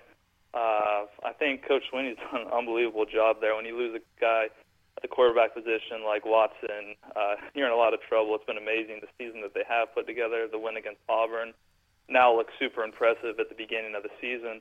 But I think Miami beats them and maybe even beats them pretty soundly in the ACC championship. And uh, you know, no way they get in with two losses. Yeah, incredible season from Clemson. And if they don't play a Friday night game where their quarterback gets injured early in the first half, they're still undefeated. And I'm going to ride what I've been riding with Clemson until they prove me wrong. They're a contender, and their one loss against Syracuse is not proving me wrong. It's one loss in two years. They don't look really impressive when you watch them play, uh, but again, when you're on the kind of heater they're on, you just ride the train until it definitively burns out. Hasn't burned out for me yet. I'm going to say contender, despite the fact that I'm with you. Their style does not look uh, the part at this point in time. Wisconsin, number five, made a big move. Uh, you know, all they have to do is win out. They control their own destiny. I've played a pretty easy schedule, and they really only. I, I mean, they have a tough one this weekend. The big one's going to be in uh, the championship game. I don't think they get that one done against Ohio State. I think Ohio State is going to uh, you know, be a dark horse. And we'll talk about that later. Uh, to getting into the playoff, and uh, one thing that Coach Meyer's done since he's been there is won the championship games. So I'm, I'm taking uh, Wisconsin as being a pretender. Yeah, I go pretender as well. They can't win a national championship. They're not in that class. Great season. Don't want to take anything away from them. They're a very solid team. You have to beat them. They make you earn it, and there's a lot to be said about that. But I do not think that they're up in that elite category. Auburn coming in at number six. Uh, pretty wild to see them that high with two losses. But they, I mean, they've been playing probably the best football. The LSU game's looking more and more like a fluke now. Uh, you know, the quarterback play wasn't strong against Clemson at the beginning of the year, but they've really turned it on lately. Um, I think they might even go into the game against Alabama as favorites if Alabama doesn't get healthier. Uh, I'm, I'm definitely going to contender, and they they really control their own destiny destiny to the playoffs. Yeah, they look the part of contender. One of my good buddies, Chris Musgrove, Auburn fan, feeds me with constant information on what's going on. Gus Malzahn is such an interesting character. We put him on the hot seat earlier this year. He seems to be way off the hot seat now. They at times disappear with their offense, but at times they look like they did against Georgia. Just an utterly dominating game. Georgia still for me, not quite there yet. I think everything for this Auburn team obviously hinges on their game against Alabama. At this point in time, based upon what you've seen from them and who they have competed against, there's no reason to think they don't go into Alabama game confident that they can play with them. And for that reason alone, it makes them a contender. Fire away. Georgia at number seven. Uh, it's really tough to call them a contender after that bad loss uh, to Auburn this last week. Uh, the talent level is really exposed a little bit. All of a sudden, their running backs didn't have the massive holes that they've had earlier in the year, and uh, Coach or and uh, Fromm, you know, really didn't look the part. Obviously, there's pressure in his face the whole game. Uh, I want to say pretender, but all they have to do is win the SEC championship to get in the four. So I'm really uh, torn, but I'm going to still say pretender. Yeah, it seems like definitive pretender. You can't name a national championship winner who got pasted like that in that kind of situation and the way it looked. Not happening. So um, for me, they're they're out. Nice season still, but for me, they're out. Ohio State at number eight. I think this one's the most intriguing. And if you know, if I was uh, a gambler, I think I would take Ohio State to make the playoff. And once they get in, they're definitely going to be a contender. Um, you know, I think if uh, if Alabama knocks off Auburn and Georgia, which uh, you know, I wouldn't surprise me at all. There's only going to be one SEC team. I think the Pac-12 is out of it with two losses all the way around. If Oklahoma runs the table, uh, they're going to be the only team. I think that leaves Ohio State if they win out. So I'm going to say definitely a contender. Yeah, the committee loves Ohio State. This team is so weird. I went from saying JT Barrett can't pass, which he couldn't, and they couldn't produce points, which he couldn't. And then he kind of has that heroic run against Penn State, lights them up. Then goes against the Michigan State team that has been very good defensively, lights them up. Uh, has a crazy bad result against an Iowa team where the defense doesn't show up. This is a weird team. They don't have the look of a traditional contender because of how up and down they've been. At the same point in time, when you can be as up as Ohio State's been at their high points, you're certainly a contender. And like you said, Caleb, the landscape shapes up for them here. This shapes up for them to be able to make a run at this. Uh, and they could make noise come playoff time, especially if the JT Barrett that can throw the football shows up. Because anytime Urban has a guy that can make competent passes and he has the talent he has, that's a hard, hard team to stop. Going back to Coach Meyer at Ohio State, if you give him time to scheme, uh, he's been pretty impressive. Obviously, the last playoff, maybe not so much when they lost uh, so strong to Clemson, but I, I really don't think they had as talented of a team against Alabama in the year they won the national championship. Uh, moving on to Oklahoma State at number 10. Uh, really tough team to uh, to get a hold of. Uh, their defense just really isn't stopping anybody. I'm going to say pretender. Uh, two losses, and just the way the defense plays, I really don't see the committee giving them a chance. Yeah, definitely a pretender, but they're on this list because they're going to wreak havoc for a contender in Oklahoma, either them or the next team we're about to talk about. And it would take a tremendous amount of chaos. You're talking about all of these teams losing and being upset for Oklahoma State to ever get back into the conversation.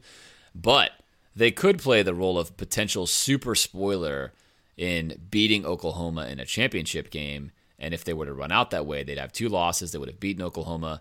And you sort of get this big mess uh, based upon the fact that the the Big Nine, if you will, right? It's very confusing the Big 12, also known as the Big Nine. They play a round robin schedule. Everybody plays each other. They feel like they got burned last year by not having a conference championship. They put one in now, and ultimately, Caleb, it could punish them yet again because Oklahoma could very well lose to Oklahoma State and this next team we're going to talk about. And that would, I think, frustrate a lot of the Big 12. Uh, so Oklahoma's got a large conference championship game looming and you talked about it. So coming in at number 11 is TCU. Uh, the way they lost to Oklahoma, really have a tough time saying they're anything but a pretender. But they are the one team that does have a defense that I think can give Oklahoma uh, some problems if they do play them again. You've obviously seen uh, the offense once. Maybe you can scheme something up to stop Mayfield. Uh, doesn't look like anybody in that conference can. But uh, I definitely think it's going to be a closer game if they do get another chance at them. Yeah, and that's the same thing. TCU on this list, they're not. They're definitely not going to make the playoff. I think they have it. They're done. Oklahoma State would have a chaos scenario to get in, but TCU plays the spoiler to Oklahoma, and and they're on here just to talk about the scenario that Oklahoma's got a. no other team on this list has this kind of situation or this kind of thing to face, where I think you have a quality team that can compete with you playing against you like this. UCF at number 14. Uh, this is one I'd you know, if they keep winning convincingly and there's a lot of losses at the top, it's almost one that I'd I'd like to see. But as soon as it happens and they lose big in the first round to Alabama, I'm going to be upset that it did happen. Um, I'm going to say pretender. Even if they made the playoff, I don't think they have a chance. But the, they did make this playoff system, I think, for a team like UCF to have a chance every once in a while, and this is a pretty impressive team. Yeah, definitely a pretender. It would take an amazing amount of chaos to put UCF in over everyone else given their schedule. If you had an 18 playoff, I'd love to see this team play someone because I think one of the most unfortunate things in college football is you get teams like Utah that year where they're special and they're undefeated with Urban, and they don't get a chance to really challenge themselves at the highest level. I think that's unfortunate from a student athlete perspective. These UCF guys, in my opinion, deserve to lose to one of the elite teams so they know where they stand, uh, as opposed to kind of ending the year undefeated, doing everything they could, and just being simply told they're not good enough. Something about that always bothers me, uh, whether it goes back to the the U.S. beating the Russians in a hockey game where they never should have won, or any other countless upset in football. Uh, I always want it to be played out on the field, but I think that there's a infinitely small chance that UCF makes it to the playoff, uh, and they're definitely not a contender on paper. But again, that's why you play the games. Since the Gators are playing their opening basketball game Monday night, which is obviously before we are going to be done with this podcast or after we're done with the podcast, but before you may listen to it after the fact when it's done, whatever the case may be, I've brought in special basketball guest and my good buddy Justin Seitz. Some of you will recognize his voice, some of you will not, but he is in fact known for being the opener of the show. When you hear the Gator Nation Football podcast, that is one Justin Seitz. Justin used to work for the basketball team. He's a great basketball player in his own right, but Justin is best known amongst my friends as just nailing the UF basketball team every year. I mean, this guy has been dead right calling personnel, who's going to play, who's not going to play, even post losing his inside influence when he played against these guys and he had experience at practice. He just has a knack for it. So I wanted to help him give us an overview as the season starts on what is a very exciting and highly anticipated basketball season. Justin, let's start by walking through the roster. And we're going to start with some of the guys that we know and let's just do a little refresher. It's been a year. I'll walk us through the opener that we've lost some guys. So Canyon Barry, Kasey Hill, I know your favorite, Justin Leon, and Devin Robinson. All of them are gone. Those guys are all gone. Yep. Uh, some of the guys, of course, people know. KeVaughn Allen, Egbunu coming back, and then Chiozza, maybe the three most memorable guys. Let's talk about those three and what you expect from them this season. Yeah, well, it's, it's good to be on. I, I love this time of year um, when football is kind of winding down, especially when you have a terrible team, and and we have basketball starting up, especially a year when Kasey Hill is no longer our point guard. That makes me feel so so good. Um, but anyways, we're in year three, Mike White, and I think he's exceeded expectations thus far. And I think what this team will have to face this year for the first time is expectations. So I think people expect us to be better and we'll see how Mike White handles that. But as far as the roster goes, yeah, just starting with those three kind of main guys that you mentioned, um, this will be, you know, the team will be run by Chris Chiozza, and he's a familiar face. I think he's gained a little bit of of lure from that shot that he hit in the Elite Eight against Wisconsin. Um, so I think people have a very positive look at him in their mind. Me, I'm a little hesitant still. He he hasn't averaged more than 23 minutes a game for the last two years. So he's really been kind of a guy who gives you good backup minutes. And that's definitely going to increase this year. I see him playing upwards of 30 to almost 40 minutes a game. So we'll see how he can handle the load. There's times when he just drives me absolutely crazy because I think he just will play outside of himself. So if he can play within himself and really distribute um, we have a lot of scorers and guys who can who can contribute in other ways. So I think he just needs to play within himself. And then one of those guys, like you mentioned, is KeVaughn Allen, who I would say is our best player. He's on a lot of preseason watch lists. Um, and I think if you've watched the Gators the last few years, you can see his ability to score. At times, our, our half court offense has been, you know, stagnant at times, and he's had to go and get a bucket, which he can do. But I don't think we'll rely on him as heavily for that now because I think so many other guys can score that it'll even open him, him up more. So I expect even even bigger things from Kayvon. And then I think the third person you said was Egbunu, correct? That's right. Uh, so Big John Egbunu, um, he, if you remember correctly, went down midway through last year with a with a knee injury, and that rehab process has been pretty long. So we won't really expect him to be back until January. So play starts to start. Um, so we really, you won't really get a, a good look at our full squad until into January. So um, with his addition, I think that'll just add increased presence and defense around the rim, um, someone who can protect the rim. And uh, you know, again, I'm I'm excited about this this team. Yeah, Mike White said that Egbunu was the biggest recruit he got this offseason, which is a little bit of a play on words because obviously he was on the team, but chose to stay for an additional year. uh, which is going to be a big boost to this team when he comes back, assuming he can recover successfully from an ACL. Three other names we know uh, Kevarrius Hayes, who really I thought came on last year, uh, Keith Stone, who's been up and down all over the place, and then Gorjok Gak, who we got a lot out of it at the year. I think we kind of fell in love with this guy in the tournament. Like, you're like, oh, Gak's out there. What's going on? And then all of a sudden, the guy was playing well. What do you expect out of those three? Yeah. Yeah, well, I think, you know, if you were to tell me that Egbunu was going to be gone until January, you know, I would have been hesitant at first, but I really don't think we'll lose, you know, a step at all. I think I was, like you mentioned, Kevarrius Hayes is primed to take, you know, another big leap.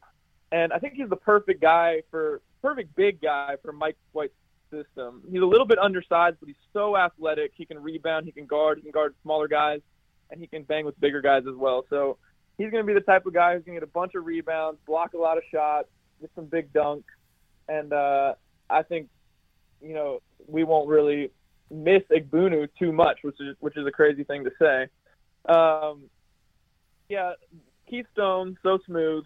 Um, he has been a little up and down. I think this will be his time to really prove whether he can cement himself in the lineup. We have some other young talent that can challenge him a little bit. So um, he's a guy who can step out and shoot it. I think we'll be able to play a lot of like four around one um, with four guys who can shoot shoot it from the perimeter, and uh, I think we'll be able to have a lot of versatility in our lineup.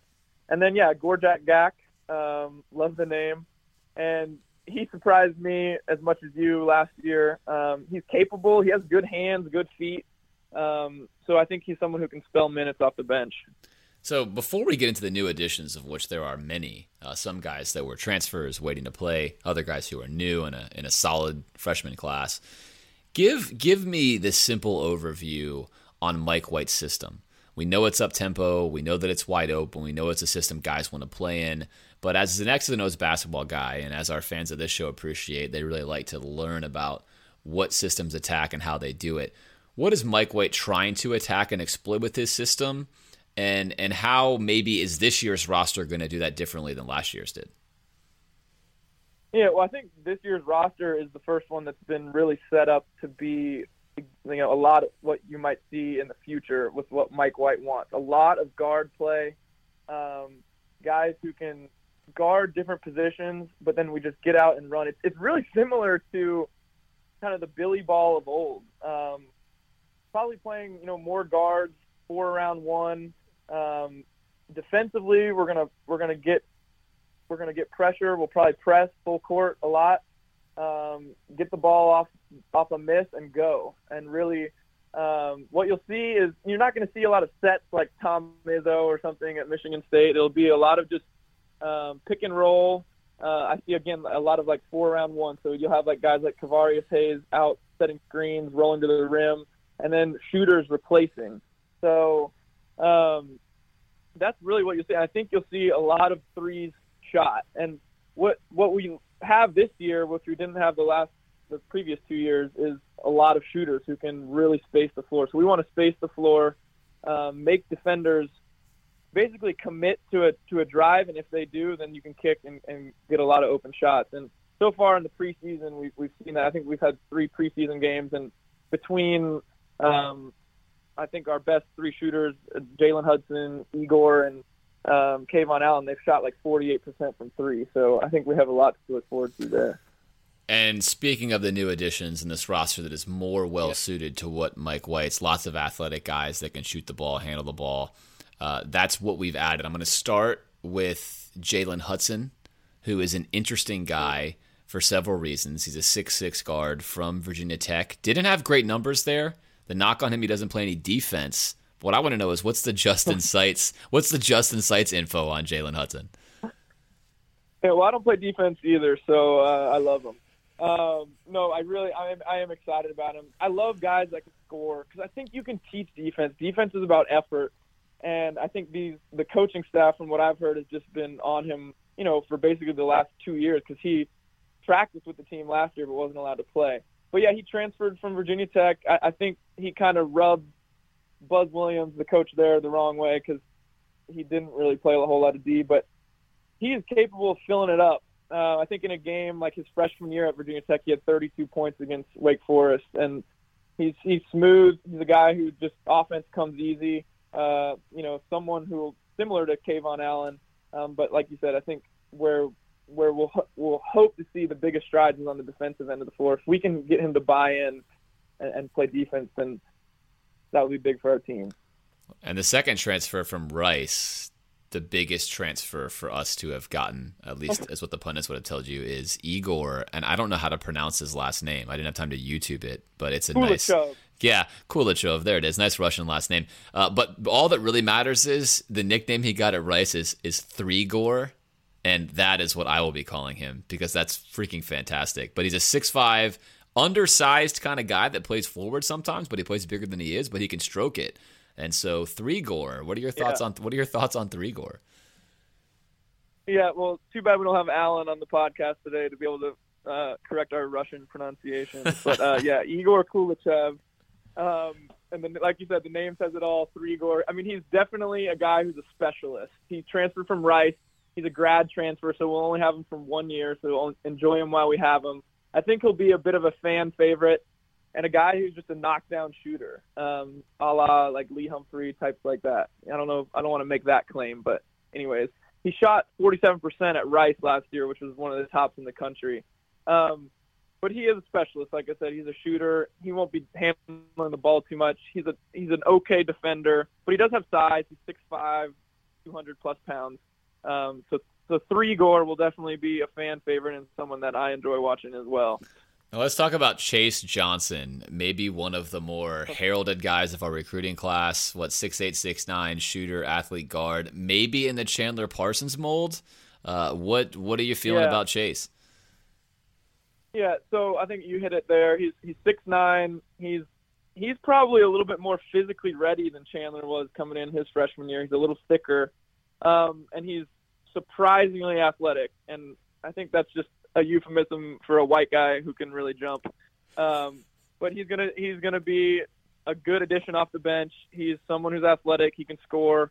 Um, and yeah, I, I would I think that's a good uh, comparison. At first, I'd heard you know like Erik Murphy, but he's he's very different. Erik he's a lot more athletic. Probably not as good of a shooter, um, but he can shoot, and he'll be someone who rebounds, plays hard, and and can give us good minutes off the bench for sure. DeAndre Ballard, who is a guard and a, and a, a really maybe prolific scorer, but what are your thoughts on him? Is he ready now? Um, I think that Chase, when you talk about our freshman, Chase Johnson is probably the most ready freshman um, to contribute. Ballard is he has good size. You know, he's a long guard, six five, um, but he's someone who is a little bit more raw. Um, but he will he from the preseason, he, he looked good. He's someone who can guard, um, especially when another team has a bigger guard. He can get out and guard. Um, but he, I think he'll be one of those people who, as the season progresses, you'll start to see more and more from him. Um, but don't expect too too much right away. We've got Mike Okauru, who is a point guard, six three, maybe a late bloomer is the tag they put on him, like a project guy. Could be really great later on in his career. Do you see something similar? Um, from what I've heard, kind of in the preseason, is he's just someone who hopefully can spell Chris Chiozza for a little bit. I don't think he's going to contribute too too much this year, and uh, you know, hopefully for the for the guy, you know, he's someone who could eventually blossom into something. Although Mike White has hit the home run recently with a few guards um, for the 2018 class, so you know, I'm not sure at this point where he fits. Um, but if he can give us a little bit of you know minutes this year to spell Chiozza, um, I think that's the most we can ask of him. Yeah, I think you nailed it there. I think they were looking to upgrade that position significantly, and they did so in the next class. But he does have uh, a lot of people think he does have sort of a, a prospect talent down the road, which is what you want to do when you're building a team. You got to have some of these guys that that become good their junior senior years uh, to fill in your basketball team. So two guys yeah, left. Yeah, and he was he was a, he was a he was a late get. Um, we had a five star Shai Alexander who ended up taking money from Kentucky, and now he's there. So yes, that hurt. I remember. I remember us talking about that. Down on them. I remember when that happened. That was not a happy time when Shai Alexander left for that that moment. Uh, two guys left here. We're gonna go six eight Isaiah Stokes. He's hurt, unfortunately Maybe we get this guy back late January, February. A lot of expectations on him, though. Yep. Yeah, if you remember, uh, if you're a basketball fan, you might remember his brother, Jarnell Stokes, who played at Tennessee. Um, Isaiah Stokes has a very similar game, uh, a big who's just huge as far as you know his, his, ability to take up space. He's not overly tall, but powerful. Um, if we could get him to play anywhere like his brother, then then he'd be a good contributor for his career. Um, but he's someone who's kind of an old school big. He's not, he's not really going to get off the floor. He's not overly athletic. His game is really a lot like his brother, someone who can be a force inside, move people around with his body, and you know shoot a little bit from 12 to 18 feet and uh, be someone who contributes. But yeah, like you said, he's he's coming off an injury and he's actually gained a lot of weight, so he kind of looks like he ate like Irving Walker right now. So he's gonna have to get some of that baby fat off. He ate too and, many uh, too many tacos at the. Yeah, too many tacos at the late night downtown stand with Irving. Apparently, uh, last guy on the list is Dontay Bassett. He got injured last year as a redshirt freshman. You expect anything out of this guy? Yeah, I mean, I'm. This is the one that I really am most interested to see. He came in um, last year again, like you said, and he had to sit out. Um, he he's someone who's six nine. He's got good size, and I think you know early on you'll see him get minutes in some of these games that you know might not be that close, and and I think the coaches will be evaluating what he can do. In the preseason, he he did look good. He looked you know like he can score. He's capable. Um, I think he shot like 88% from the free throw line. So if you can have a big who who can also shoot free throws, that's always a plus for your team. All right, so we've gone through the roster. Now, what I want to know is the the nitty gritty. Does this team exceed last year's performance? So we won 27 games last year. Do we win more than that this year? Oh, it's tough. Um, I think if you know me, I'm I'm generally kind of a pessimist, maybe more of a realist, but there's something about this team that really excites me. And I don't know if it's maybe just because football has been so bad and we haven't scored and we haven't seen an offense in forever. Um, but this team's going to be exciting. Um, they're going to score. They're going to be fun to watch. Um, I believe we won 27 games last year because I didn't really think we were that good. Um, but yeah, I think when it comes to you never know with basketball, especially when you get to the tournament. You know, I, you can't predict that they're going to go to the Elite Eight and maybe have a chance at the Final Four. But as far as a, a team that will be right there, that I think can win 20 plus games, they should win 20 plus games. I, I think they have a shot at, at winning the SEC. Kentucky has looked pretty, you know, pedestrian so far in the first two games, and you know, I think this this team can win the SEC.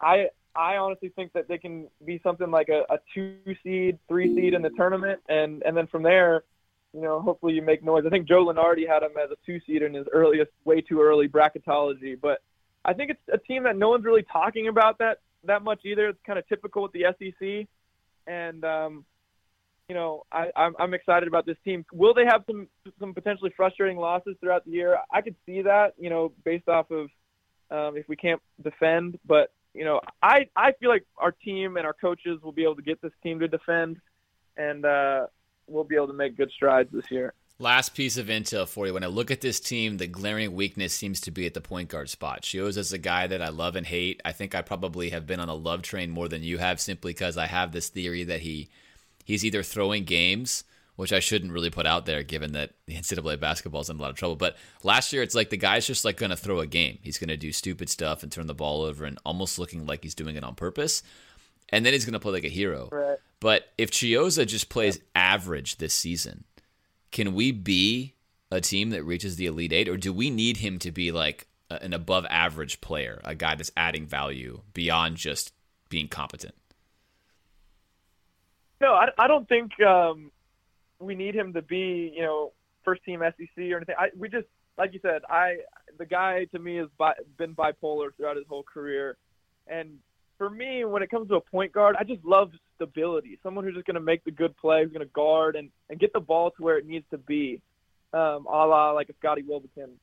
And if he can just do that, that is all we we need from him. But you know, it's we're yet to see that. It's been, like I said, he's he hasn't played 30 plus minutes a game, so we'll see. And oh man, if if if it if it doesn't if he doesn't take you know a stride or or or contribute like he's supposed to contribute, then I'm going to be pulling my hair out a lot. Um, but I really do believe that he's going to be someone who can be steady for us, um, get the ball where it needs to go, and not try to be a hero or a scorer, and get it to the guys who can score. And then if he can just be a pest and, and defend people, I think he's not quite as good a defender as people give him credit for. Um, he kind of reaches, and if he can just play solid, that's all I ask of him. All right, I can't have you on the show without getting your your prediction. The Gator the Gators NCAA tournament run ends in what round? Gosh.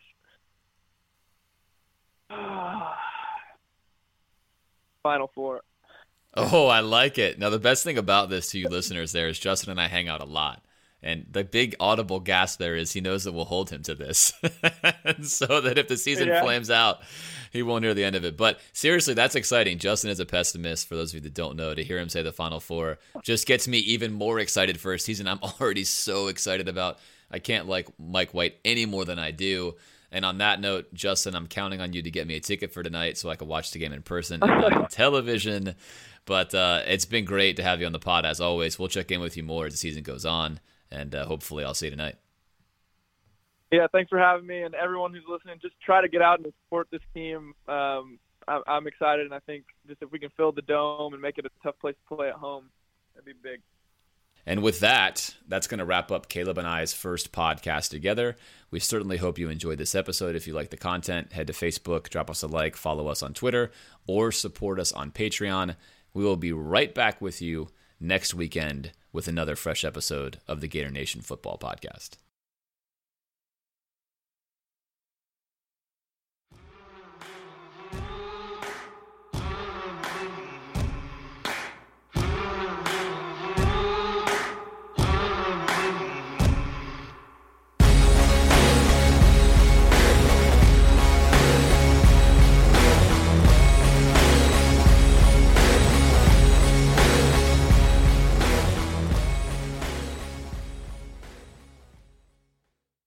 Honey, I switched the family to Boost Mobile and we got so much more. Like what? Well, we got four free LG Stylo 5 phones, four lines for just $25 per line per month. I smashed up the car and unlimited gigs. Wait, did you say you smashed up the car? Yes, it's completely smashed. But four free phones. Switch to Boost and get four lines for just $25 per line per month. Four free phones with unlimited gigs, all on our super reliable, super fast nationwide network. Boost Mobile, the switch that gives you more. Terms and conditions apply. New customers only. Visit boostmobile.com for details. And now, an ad from Dad. All right, save money on car insurance when you bundle home and auto with Progressive. Can I take these off? All right. What is this? This looks good. Wow, that's well made. Where did you get this? I'm talking to you with the hair. Yeah, where did you get this? It's good stuff. That's solid. That's not veneer, that's solid stuff. Progressive can't save you from becoming your parents, but we can save you money when you bundle home and auto. Progressive Casualty Insurance Company affiliates and other insurers. Discounts not available in all states or situations.